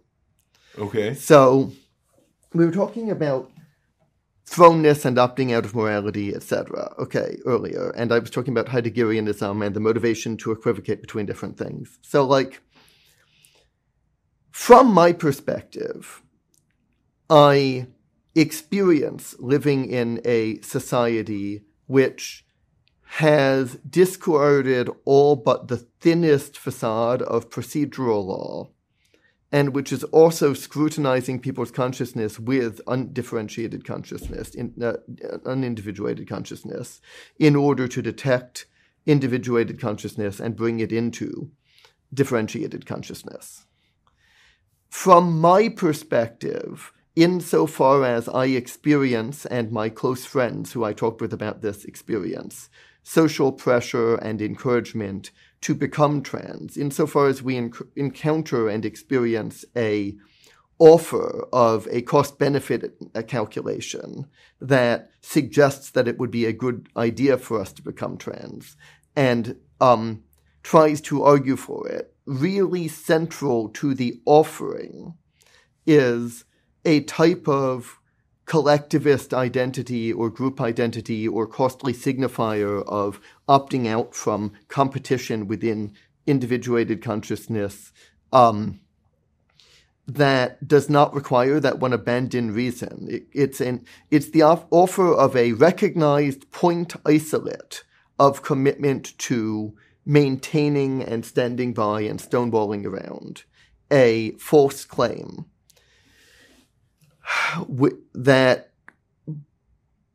qualifies one as a protected group, e.g., a group of people who are participating in a shame culture and therefore are dif- de-individuated and are a group, and will be reliably able to, within sigma signifiers that shame culture will recognize, be justified in defending one another and defending themselves. If you're not trans as someone like me, you're a schizophrenic. You're part of a unprotected, differentiated, de-individuated group. I'm not saying I've been diagnosed as schizophrenic. I'm saying if you are reasonably good at understanding psychology from like a Lacanian school or whatever, I'm like very clearly the sort of ideal form of the thing that our society is trying to label as schizophrenic and claim the reasoning of which does not work in order to silence our claims and prevent us from disclaiming the arguments for identity between authority and intellectual authority or authority and tradition. Okay, let me see if I can restate this. So you're saying you are one of the people that is on the edge of normal society, and um, and there is a group of people that that in the trans community that would look at you and say, "Hey, you may want to join our system because by joining our system and declaring that you are not a a male that's attracted to females, but you are something else, then you get to join in on our community and we will protect you from people that would say, you know, bad things about you. You also become a protected class, so you get certain um, benefits in our culture, you get certain advantages. And the price of doing this is you are now de-individuated meaning like you really have to represent what the whole group is representing what we think about things. But only within a contained bubble. The thing that makes their offer better than a religious offer is that they're offering a more clear containment bubble for what sorts of claims you have to make. You don't need to scramble your entire worldview and epistemology. You only need to distort some of your perceptions about who knows, who can be probabilistically with what level of certainty expected to know what. You're, you're only distorting some probabilistic, vague, not rigidly coupled to things, intuitions about what other people should be assumed to know, plus. About you. Uh, no, about the world and how it works this is a is is is, an application of of uh, clarity or reason. I'm, I'm uh, like that. I've never heard about this particular subject. So you're describing that one of the reasons that people would be attracted to this is not only do you get to be a part of a community, but the cost of being a part of this community is not as high as say joining a Catholic community or joining a Orthodox Jewish right. community. The spiritual cost of joining a Catholic community is enormously larger than the spiritual cost of giving up one's genitals and taking hormones for the rest of your life and having some fairly severe health costs, etc. And huge economic costs and like uncertainty about long-term side effects. The spiritual cost of joining Catholicism is you know, is giving up your soul, and Catholicism knows that if you're doing it in an authentic way. While the spiritual costs of transgenderism are bounded by the sublime abstraction of the concept of gender and how it connects to things, so that it only distorts your metaphysics. It doesn't sever your metaphysics from reality completely, which is part of why absolutely elite science and math are so spectacularly dominated by transgender people at this day. It's just kind of ridiculous to consider an organization not obviously displaying real, like, trans exclusion if its scientific elite isn't at least like a quarter or a fifth trans in today's America.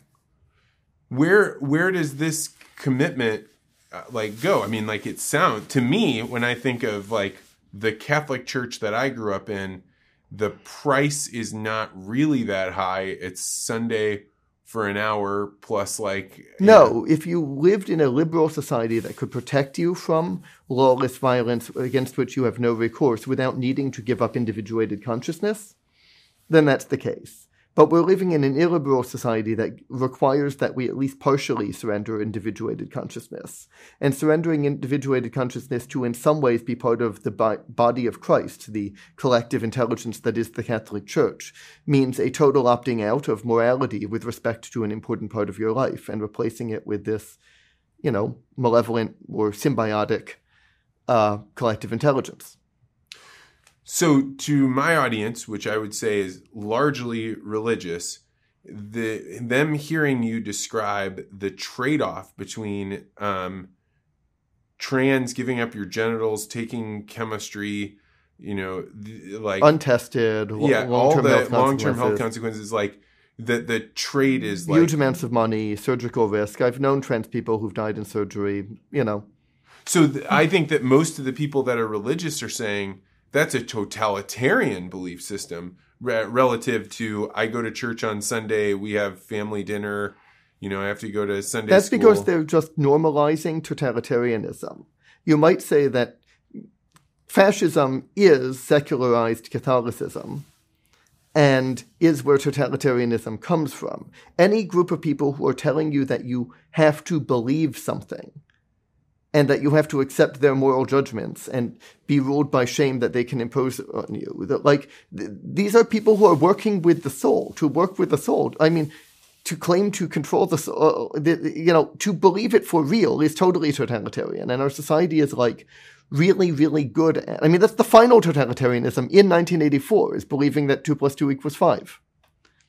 Our society is really good. So trends is the strongest guarantee you can have of being protected by the most extreme Orwellian form of totalitarianism, by accepting the minimal form of totalitarianism that is uh, acceptable by our pluralistically totalitarian society. And is this a a belief system that you believe will stand the test of time? I mean, Catholicism has gone for hundreds, thousands of years.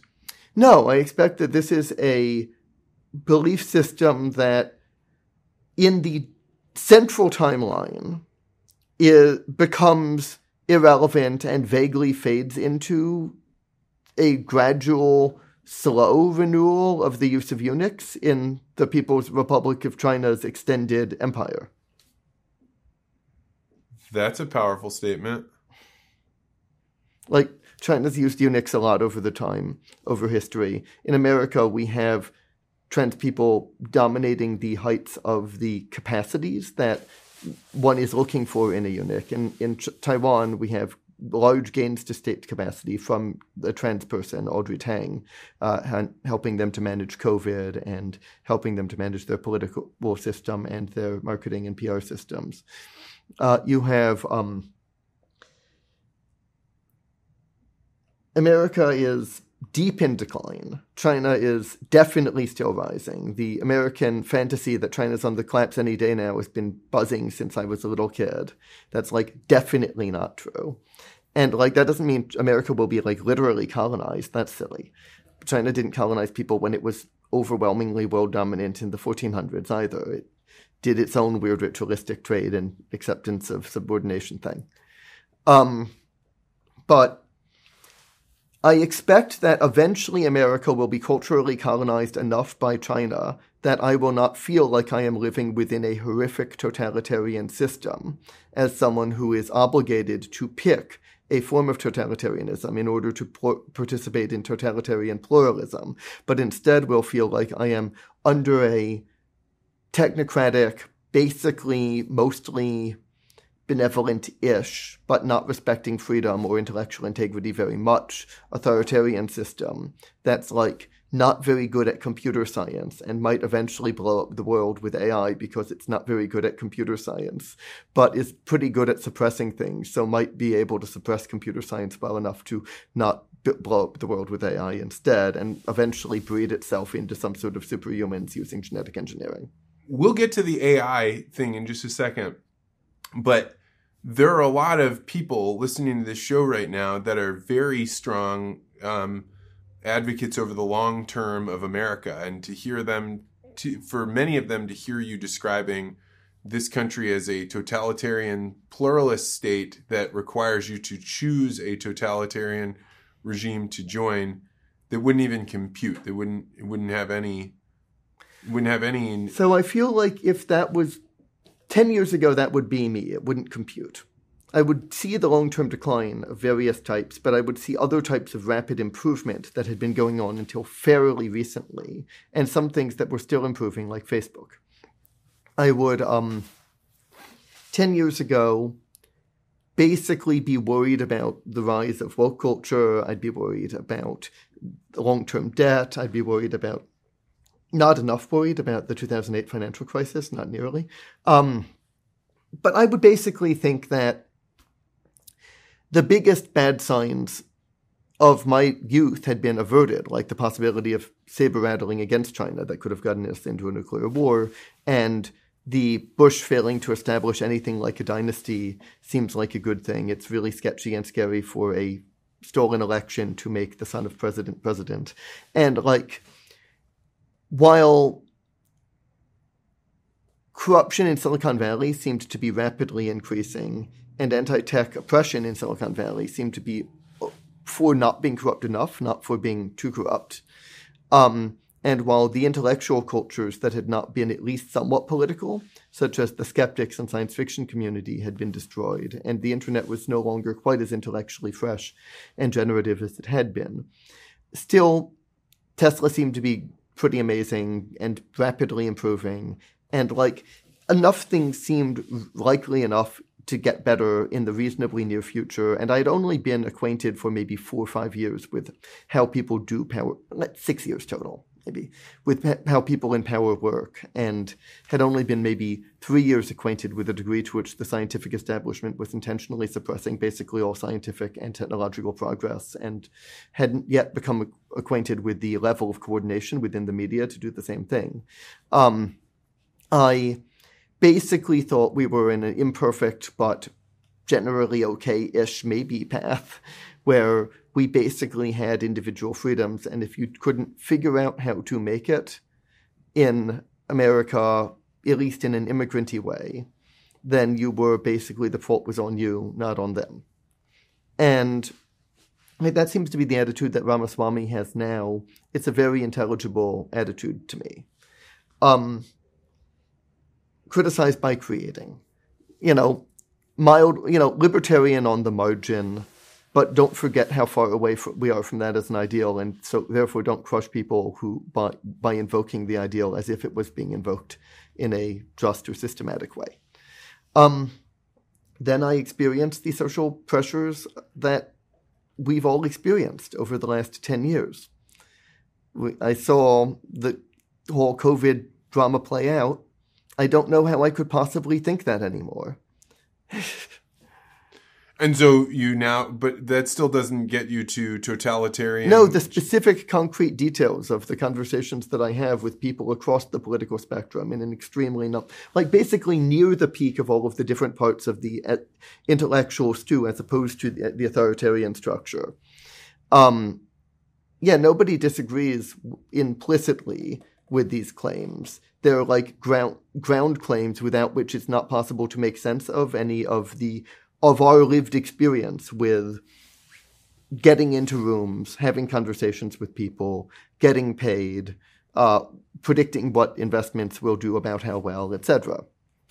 Like we, you see too many of people effectively pressured into drugs, effectively pressured into very non-consensual, very coercive sexual scenes as part of participating in any situation. You interact with Jeffrey Epstein. You see him arrested. You see all of these elites who interact with him and feel it's necessary to cover it up, pretend they didn't, and, and no, not, who are not in a position from Bill Gates' level of power to say anything about what's going on there.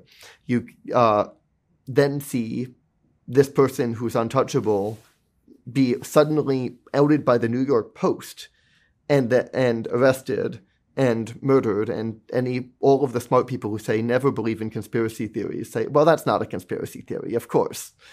Um, and people predict it before it happens many times. And then you see john mcafee tattoo on his arm that he's not going to hang himself in prison and still hangs himself in prison.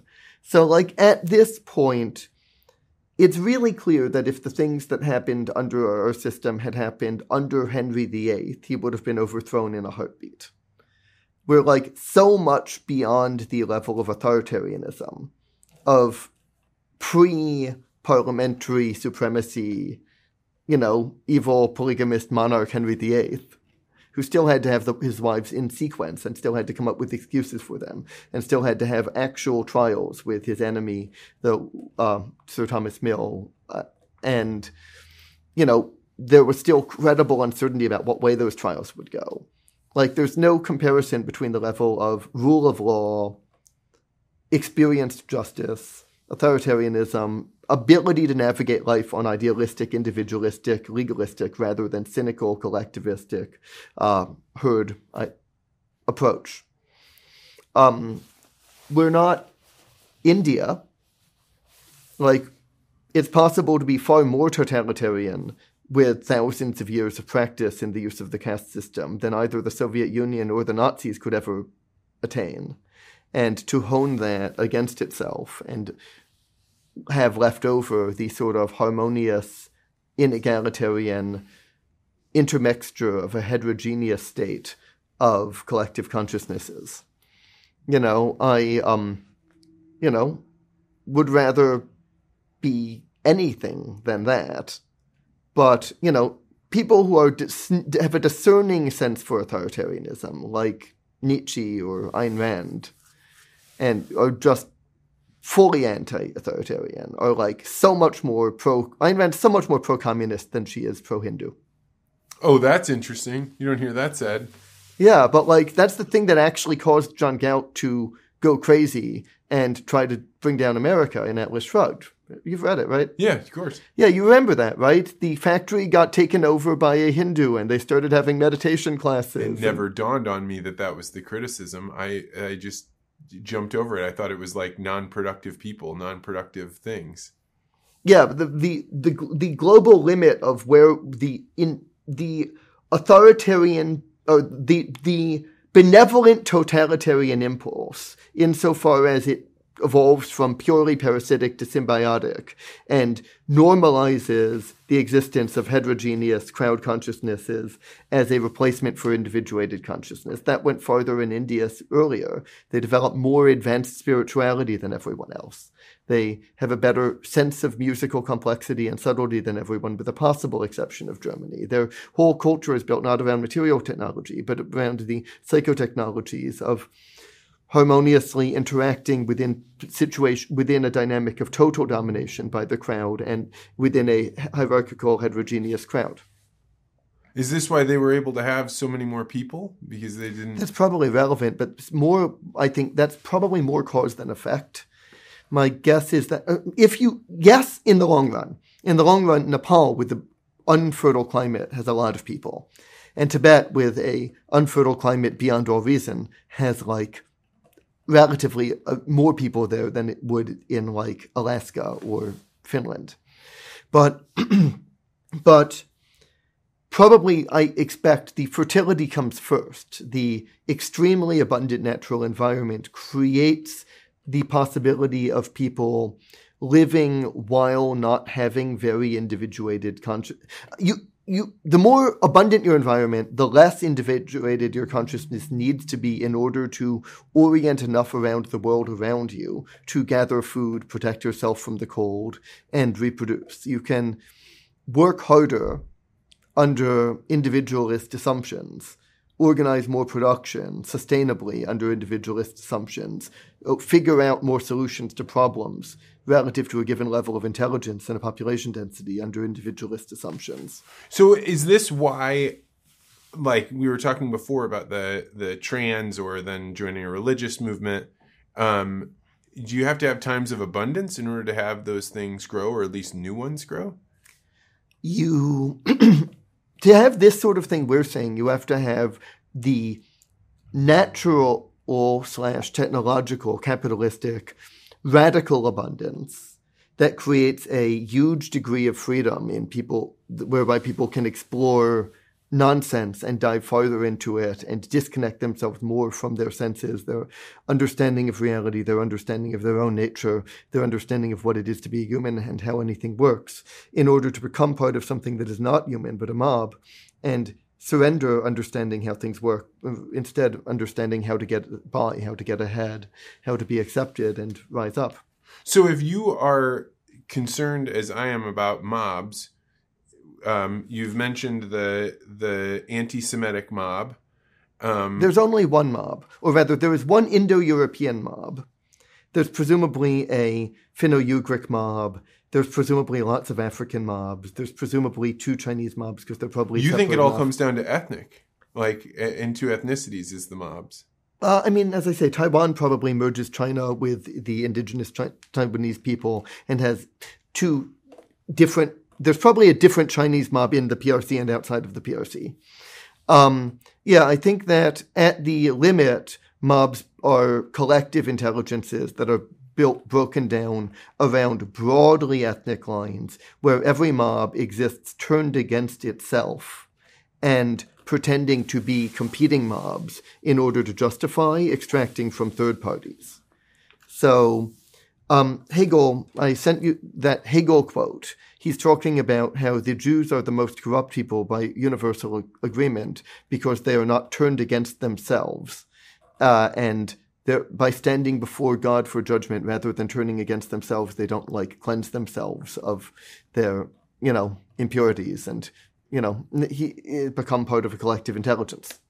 So I, I retweeted. I tweeted that today. It's on Yeah, February 11th. Um, it's or rather, I retweeted it from Jessica Taylor's uh, tweet stream. And so I guess I when I look at mobs, I look at them and say they can form around many things, and the unifying thing is anger, fear, jealousy, desire. Right, like there's there's these Envy, not jealousy. Envy, not jealousy. If it's anger, not fear, I don't think it's a mob. It might be an imprudent, uh, individuated military action. It might be a raid. I don't okay, fear. I guess th- you're correct. So I'm I'm being imprecise. It's fear does it, envy does it. Yeah, and probably fear, fear and envy. I don't know. I was I going to think say it's desire, basically fear are- and envy. Yeah. That's that's probably right. Right. I think that fear, envy that pretends to be desire is what Lacan calls jouissance, as opposed to pleasure, and says that we are almost entirely motivated by in a post World War II French environment. And Zizek became a very prominent philosopher who's like somewhat popularizing and mediafying Lacan while Deleuze and Delanda became really central postmodernist philosophers building on Lacan. I think Lacan's framework is basically correct, but incredibly obscurantist. The last psychiatrist's uh, uh, the recent book, uh, Sadly Porn, is an attempt by someone I haven't read yet that I've heard somewhat good things about, but I mostly would recommend the Internet Encyclopedia of Philosophy articles on Lacan and Zizek, and the No Subject Wiki, which is a blog on Lacan and to some degree psychoanalysis. And it's going to be really, really hard to model the theory completely. There are a lot of easier, simpler theories that are still super useful, like Enneagram. But um, Lacan is not like Enneagram in, in being an astrology type thing. It doesn't work as a we're not serious thing. It works as a oh, we are deadly serious thing. Uh, but also understand that our whole culture is committed to siding with the wrong, tho- those doing wrong, not siding with those doing right, and to defining siding with rightness as insanity. And Zizek says this sort of thing pretty clearly. Let's pause there because one of the things I wanted to talk with you about is AI.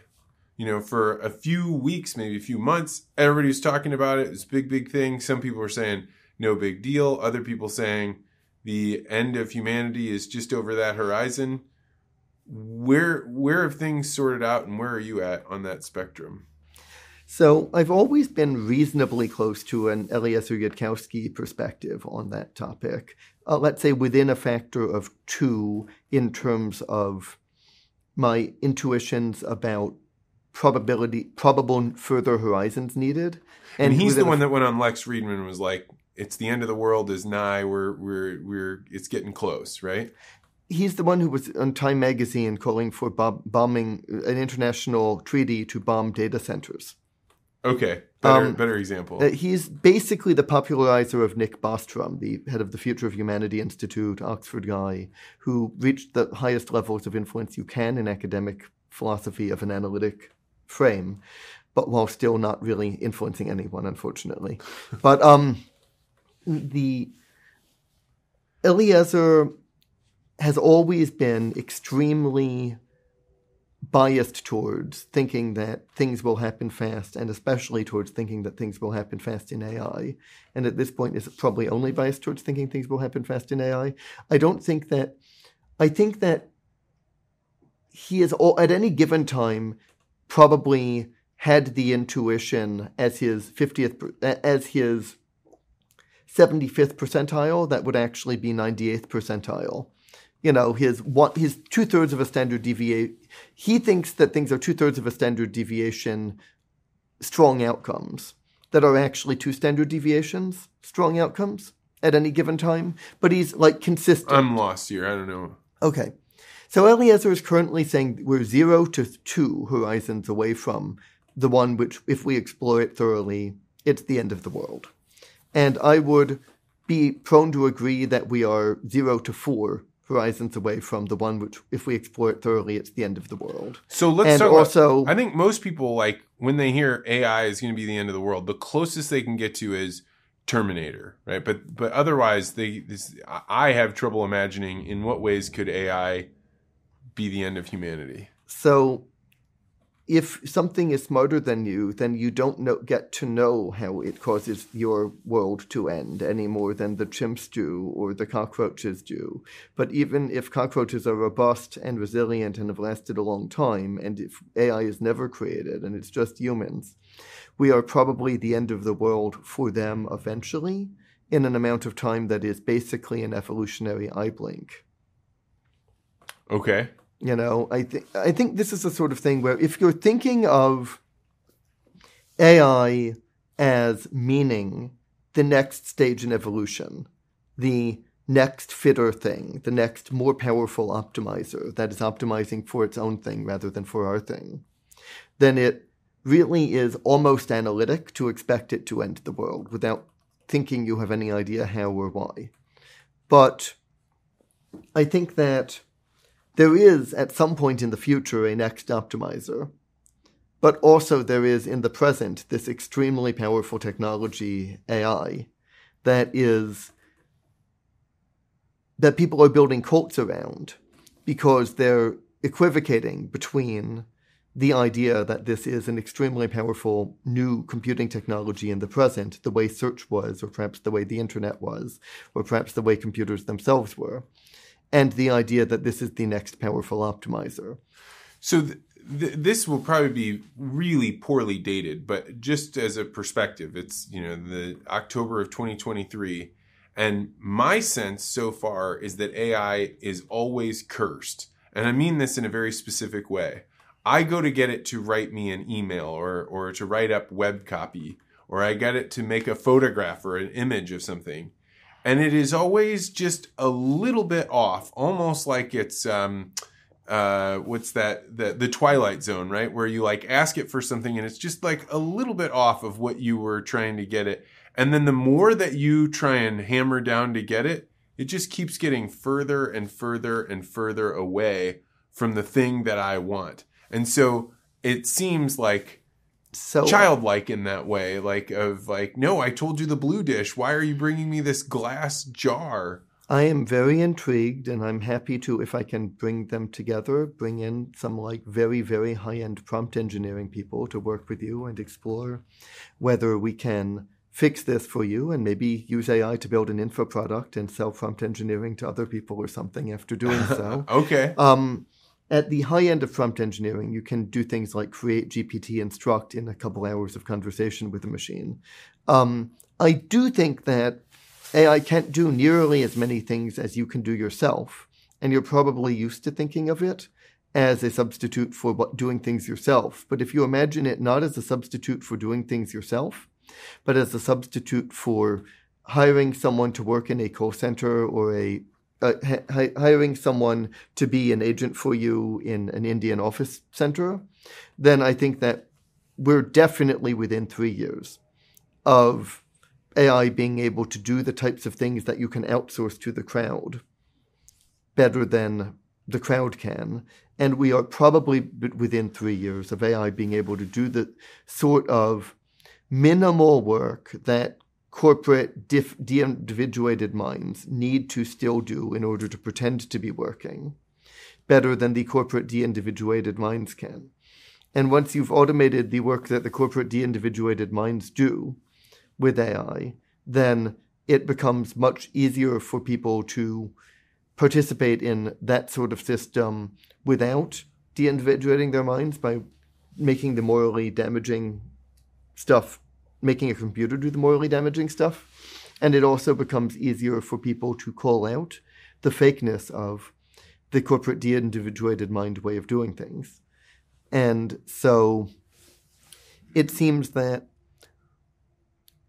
AI, like insofar as the people who are working in corporate and not making any real decisions and making nonsense are there, they claim their work is deep and important and subtly connected to everything else as a sort of not joking like astrology, but line we're going to stand. What I'm saying is it's more offensive to uh, transition into the corporate cult by far. It doesn't even have a good morality to replace your healthy morality with, the way Catholicism does. That's much more offensive than Catholicism. You know, it, if you can do anything that allows you to interface with that and not have it kill you without joining into it, that's really nice.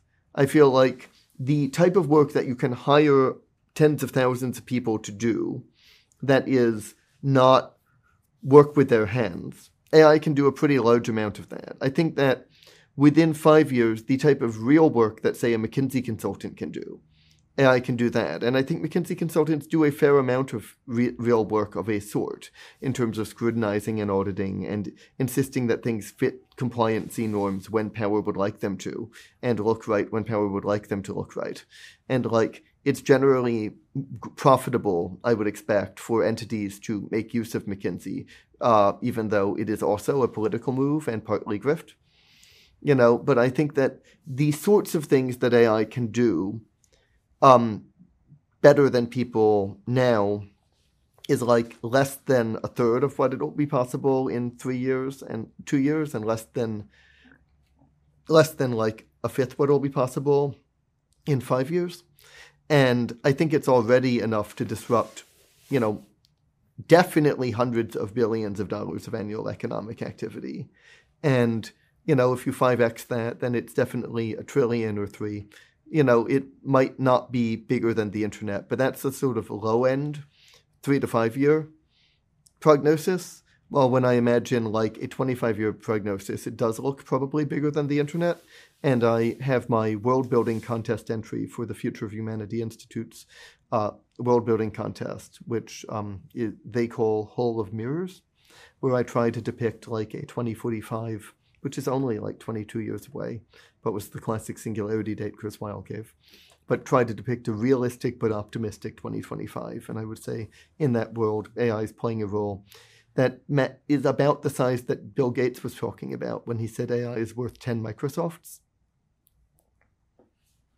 And so we've right now discussed like okay it could be call center people it could be the writing it could be the we've talked about copywriting and like how to make graphics and and uh, your web pages be like if you know sell sell sell but walk me towards like the because it feels unsatisfying to know to be like well if the being is so much smarter than us then it could uh, eradicate us and we wouldn't even know what it was doing. There's like a weird thing going on that like there's a giant jump, right? From call center data fixing to it will get so much smarter than us that it'll wipe us out. yes, out. absolutely. There's a giant jump from the AI that we're seeing now to the AI that we're going to see in like over the next decade or two. In warfare, three. for example. And there is yeah. yet another giant jump from the AI that we're going to see in a over the next couple decades and the sort of AI that will wipe us all out. I think that by far the more likely outcome, the outcome that would be like 99.99% likely if people weren't trying extremely hard to make things go as wrong as they can, would be that AI enables people to better hack their biology and make themselves more intelligent. And as they become more intelligent, they figure out how to further hack their biology, including by integrating machinery with their biology. And over the long run, the collective intelligence of many people who've hacked their biochemistry and integrated with machinery to some degree dwarfs that of humans the way humans dwarf that of chimpanzees or eventually bugs. But that is done cautiously, deliberatively, and without there being a discrete handing off of power to a system or getting conquered by a system. That's like the sort of thing Kurzweil is pointing at with his optimistic AI future, but he acknowledges while staying optimistic that that's like a less than 50% likely outcome. The um, sort of AI we currently need to build, almost certainly, I mean, we currently know how to build, almost certainly, like 99% probability, can't kill us all. And people like Scott Aaronson, who work at OpenAI and used to be top quantum information public intellectual, will like say, well, I would think if it was 2% likely to kill us, it still might be 3% likely to save us. But also, be, you know, that's about where it makes sense to start thinking about maybe shutting things down. And that, like, the, I feel like there's an equivocation between the risk of the type of machine that we are currently building secretly being, although we can't see how it is, the next evolutionary competitor, because it is very impressive in some interesting ways. It, and it does seem to be better than we are at the sorts of things, most of the sorts of things that we would call being good at school. Like it seems that the AI we have now is like definitely an A student in all subjects other than English. Definitely better at work hard and study hard and be smart, and eventually you'll be a big shot. It's more worthy of being a big shot than we could ever be in terms of the metrics of excellence that we have traditionally called meritocratic and that we have traditionally used as part of how we actually award status and power and authority and money, and much, much or most of how we justify awarding status, power, money, etc. And so, what is the future? What are you teaching your children to do in order to to? I mean, if if the AI is going to outcompete them, you know, on history and social social studies and phonics and yeah so i would definitely not send my kid to school. I would definitely have him basically study subjects in collaboration with smart and thoughtful adults who are familiar with them and study subjects via ai on his own and generate questions that continually keep him challenged. And i yeah i would emphasize using ai to you know educate yourself and you know learn from it the sort of academic material prepared much more cleanly in a differentiated for you way than any educational curriculum ever could. And what also way, using how learning how to use it above all, which is going to be an incredibly powerful tool. And in what way are you using AI right now? I experiment with I, the thing I'm most excited about for near-term AI is the same thing that the uh, CEO of Microsoft is most excited about, according to one of his interviews, which he described as making philosophical works more accessible to those outside of their original language and without specialized training, and with a specific focus on Heidegger. So I think if one is aware of the intellectual content of broadly the postmodern corpus and broadly woke culture and how these relate and how these relate to cybernetics in the Air Force and business and uh, conspiracy vibes and corporate jargon and lingo.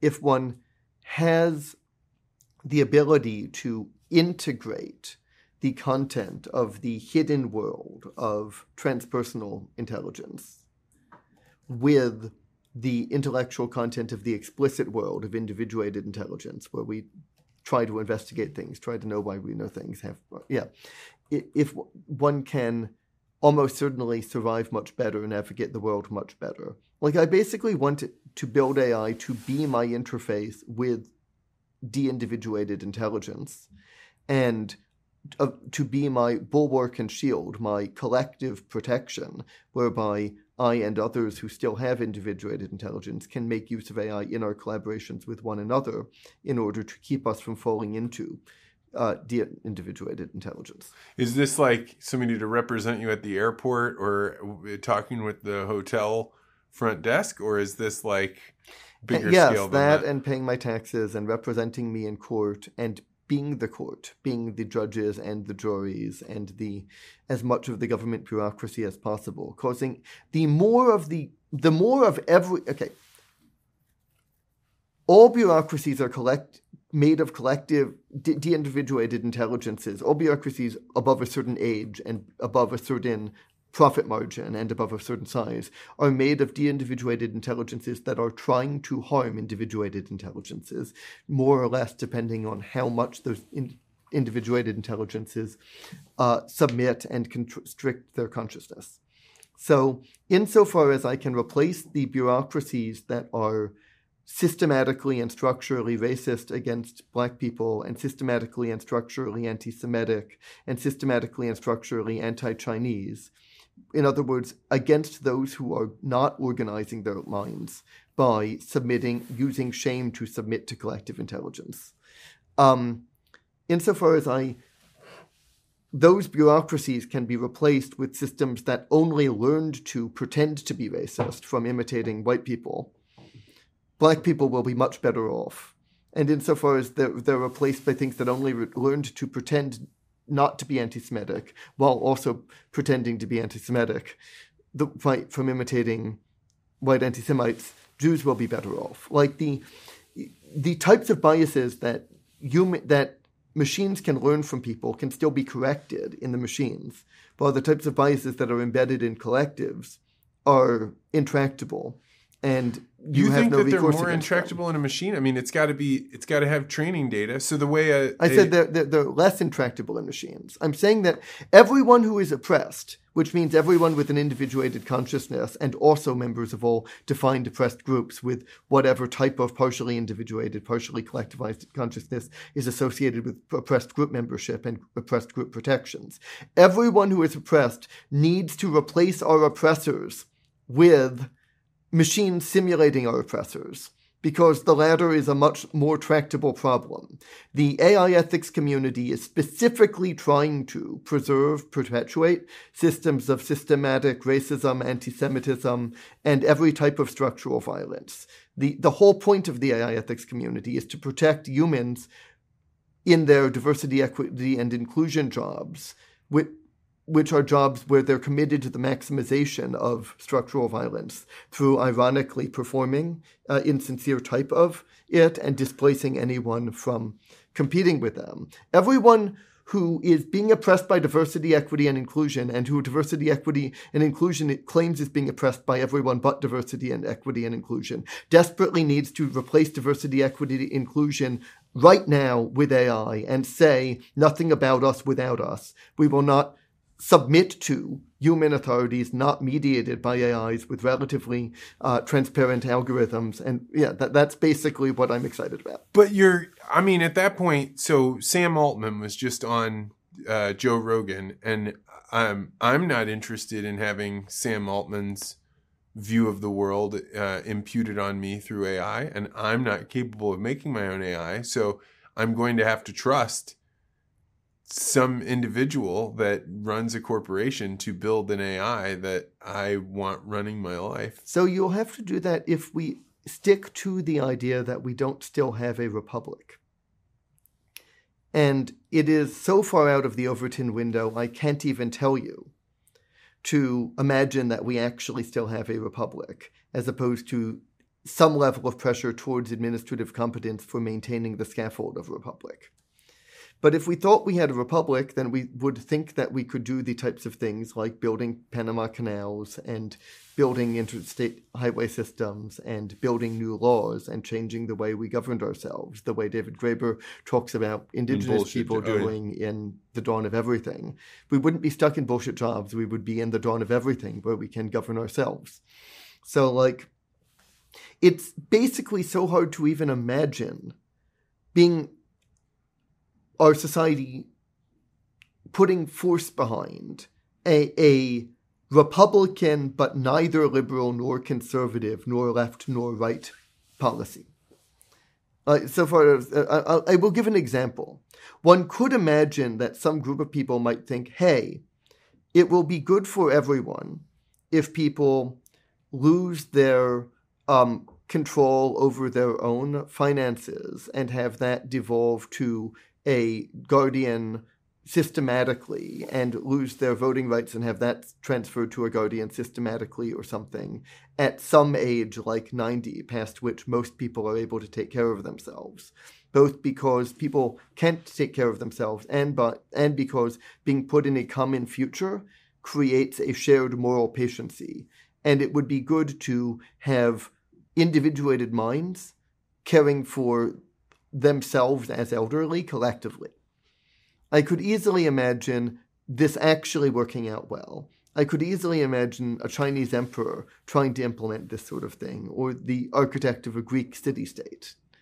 One can't really imagine, you know, it's clearly not left, it's clearly not right, it's clearly not uh, liberal, it's clearly not conservative. Uh, but, like, surely there are radically illiberal and non conservative improvements to life. Isn't life all along that spectrum? You're either conservative or liberal. Is there no, anything else? No, that's what I'm trying to. Uh, I wanted to try to get to. What I, I keep on saying is that there is a fake spectrum from left to right, where left and right are both dialectic mobs. They are one mob that maintains itself as a mob by turning against itself, by pretending to fight itself. Because we say we're all in the system. The only thing you can is either be left or right, and the left hates the right, and the right hates the left. But we all, that, in that practice, kill everyone else with our uh, kill everyone else with our real violence while engaging in performative violence against each other. Who is everyone else? The people we pretend are already in the system, but no, are not. Immigrants, the poor, children. Normal people before they've been de-individuated when they're not in mobs are oppressed and attacked by mobs which pretend not to know that the mob the mob people in mobs pretend that they are not in a mob and also pretend that everyone is in a mob but never but not both at the same time. You know postmodern t- critical theory adorno is probably the best central example of sometimes talking as some from the perspective where everyone is in a mob and no never mind he's not a good example um, he never talks as if people are individuated. Never mind, that was stupid of me. But like the normal person, okay, let's trace these logics back. You could try to govern things with a de- democracy, whatever that means, but you're going to need some sort of way of knowing what who's counting the votes and who was put in what positions, or who was chosen randomly and how we, we know the ran- lottery was random. So a democracy requires some administration and so the people can't be all powerful in the sense of actually having the ability to dissolve the administration, or they would be dissolving themselves as a people. So you could try to have a democracy that's pure democracy, but you're probably going to want to have some sort of a judiciary and some sort of an administrative structure. You're probably going to want to have some sort of a republic in order to maintain a democracy. Something that's a pure democracy probably won't last long. It won't be able to mobilize for war. It won't be able to organize in various ways.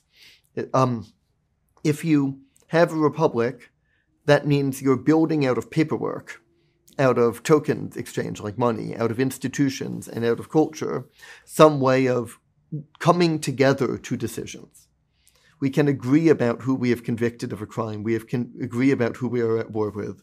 We, you know, we can agree about who has authority to inspect things and see whether they're complying with regulations you know, you, you have lost your government when you've lost that ability completely. Um, you have lost having a real republic when you've lost the ability to change those decisions, to make deliberative decisions and change who inspects your pipes or whatever. Okay. You know, so if you are trying to govern a democrat a republic as democratically as possible as much in line with what reasonable people agree insofar as they are reasonable is a good idea and what unreasonable people don't feel morally indignant about but feel morally good about participating in so long as authority seems strong. Um, a really central you need some level of conservatism to maintain that system and you also need some level of liberalism to maintain that system. Yeah, you have to have some group that's saying, let's keep this system the way that it is, it's working, let's keep that going. And you need somebody else being like, new things, because otherwise you become ossified. And if the new things go too fast, then you're like, ah, we're changing too fast and people can't keep up with it. Yeah, that's partly. I don't think you need new things novelty shouldn't be an end unto itself. You need some people saying, here's what we know works about as well as it, as it works. Let's try to make sure we're not dismantling any of our machine. And then you have need some people saying, "Yep, but here are places where the machine is messing up. Here are places where the machine is getting damaged. Okay. Things that need to get yes. replaced." Um, and also, here are ways where we could make working for this machine more fun. We could make things nicer. We could make it better for our customers and for our employees. Uh, you know, um, liberty is a thing to optimize to for, and it's also a thing you need in order to. Re- re- keep a living constitution and main, and correct the things that are confused about how you think the machine works and correct structural damage as it accumulates. But you also need conserve to conserve stuff, and there is usually a positive correlation between liberty and conservation. Usually, you should expect not a spectrum from liberty to conservatism, but a graph where liberty and conservatism are mostly positively correlated. But past some point of very high liberty and very high conservatism, there is going to be a necessary trade off. There's going to be some, in economics, we would say a production possibility frontier, where to get more liberty, you'll have to have on the margin, to have more liberty, you'll have to have things be less conserved, and to have more con- conserved, you'll have to have less liberty on the margin locally at some point on the graph. Wherever there is a margin where locally two things are in conflict with one another, there is a penetration point for infiltration of your discourse and ideology and collaborative coordination by dialectic, by the Hegelian method of infiltrating things and turning them against themselves. Okay, we I was with you till the end. That's the essay I was talking about again, where he's explaining that the problem with Jews is that they're not turned against themselves. The um, whole idea of a left and a right. The left is the part of the incursion that the part of the mob that sneaks in and penetrates a, the political machine by impersonating liberals and the right is the part of the mob slash the vanguard, the part of the infiltration machine that sneaks into the political system by impersonating conservatives. And so the left and right can fight each other for the clicks. They can fight each other as a performance to maximize ratings, while secretly subtly co- collaborating with one another and coordinating based on shared assumptions that above all the mob must be preserved and must destroy the individuated consciousness. Is this uh, Donald Trump and Nancy Pelosi coming together to print, you know, billions and billions of dollars? Like where yes, that sort of thing. That, yes. like it doesn't make any sense from their ideological positions that they would do this, but they both came together. They figured out like, hey we can go open up the coffers. Let's go turn the printers on. Yes, that sort of thing. At this point, almost the entire political system has in, has been replaced by leftists and rightists. We'd stopped talking about liberal and conservative. It's completely laughable to imagine that the leftists want to increase liberty or that the rightists want to in, conserve the past. And so, where does it go from here? I mean, by default, we become part of Greater India over the course of the next few centuries, but it, the process is mostly complete in the next few decades. And with the help of technology, we become part of a more harmonious, more affluent, cleaner, healthier, longer lived, more populous, uh, greater India if the technology doesn't embed antinatalist biases that cause us to eventually breed ourselves out of existence. Um, and by default, we consider ourselves spiritual and better than people as our lives get materially worse and worse, but not as much worse and worse as they would without technology, and end up in a world that's entirely physically controlled by the P- PRC and maybe a few other weird splinter groups controlling small amounts of territory. And like one of the things that, you know, by default, you know, China makes itself better, but is much more conservative and much more liberal than our intuitions. And it's not conserving our tradition, but a different tradition. So, insofar as we directly value something being our tradition, which is part of what it is to participate in a tradition to some degree, we might be less than perfectly happy with that. And insofar as we directly value liberty because it is nice, we might also be less than perfectly happy with that. But like a better and global and more inescapable India can be metaphorically described as like the Matrix, and that's what the Matrix is metaphorically describing. Eh, but like it becomes less painful to be in corporate America in some ways, while more constraining in others. It becomes more appealing to become part of the very slow, very peaceful, very gentle, very sensitive, phenomenologically sophisticated, but still lacking any moral individuality and or any commitment to individuated moral norms mob. And it becomes more and more oppressive.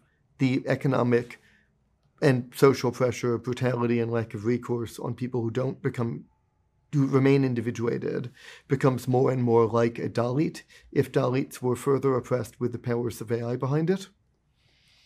Um, but they're still very rich Dalits who have some types of material abundance provided by AIs working in China in the factories and stuff. And um, so that's sort of the null hypothesis. And like more individuation of consciousness is preserved in the more conservative and more liberal rather than entirely left right China over the next few centuries. But eventually, the dynastic cycle in China does the same de individuating of consciousness as happened to the West, um, that which Yin and Yang refer to. But when but the Chinese system eventually renews itself in a way that's different from the ways in which Western systems would renew itself. So in China, you have a dynastic cycle, while in India, you have an eternal Kali Yuga, and endless age of darkness. The time as a circle concept that we talked yeah. about before. So, like, basically, the no, the central tendency worldview is our children live in a cybernetic or computerized AI controlled dream to have their consciousness sculpted around Indian lines, while the Chinese provide them in, in a Eloi-ish fashion, and the Chinese uh, do the job of the Morlocks and use their consciousness in a controlled enough that they can't rebel, but still capable of producing way and provide material abundance for the world. And um, the people in the greater India, that is, all Indo European peoples, celebrate their freedom while being so perfectly mind controlled that, that anything but mind control is unthinkable and undesirable. And from the Chinese perspective, they condemn freedom as decadent and, you know, but still actually have enough freedom to care about their grandparents' preferences when taking care of their filial piety obligations and not entirely needing to appeal to a state controlled AI to show how virtuous a son they are being to their father. Well, Michael Vassar, you have my head swimming. Um, if people wanted to uh, stay in touch with you, uh, challenge you on some of these ideas, well, I'm on Twitter as Hi from Michael V, and I posted this post about dialectic with uh, Jessica Taylor. So, hi from Michael V. I have emails and phones. You can DM me. If you can't DM me, I guess sure you can email me. Just get me. a hold of me. My, my name at Gmail. Yeah. my my name at Gmail. And you can read stuff I've got on the internet. You can watch videos I've given on the internet. I'm going to be putting a lot more in videos on the internet, I think, and building out a Substack over the next three to six months because people just keep asking and whatever. Good. I would quite enjoy that. Well, man, thanks for coming by. Well, thank you. It was good seeing you. That's good.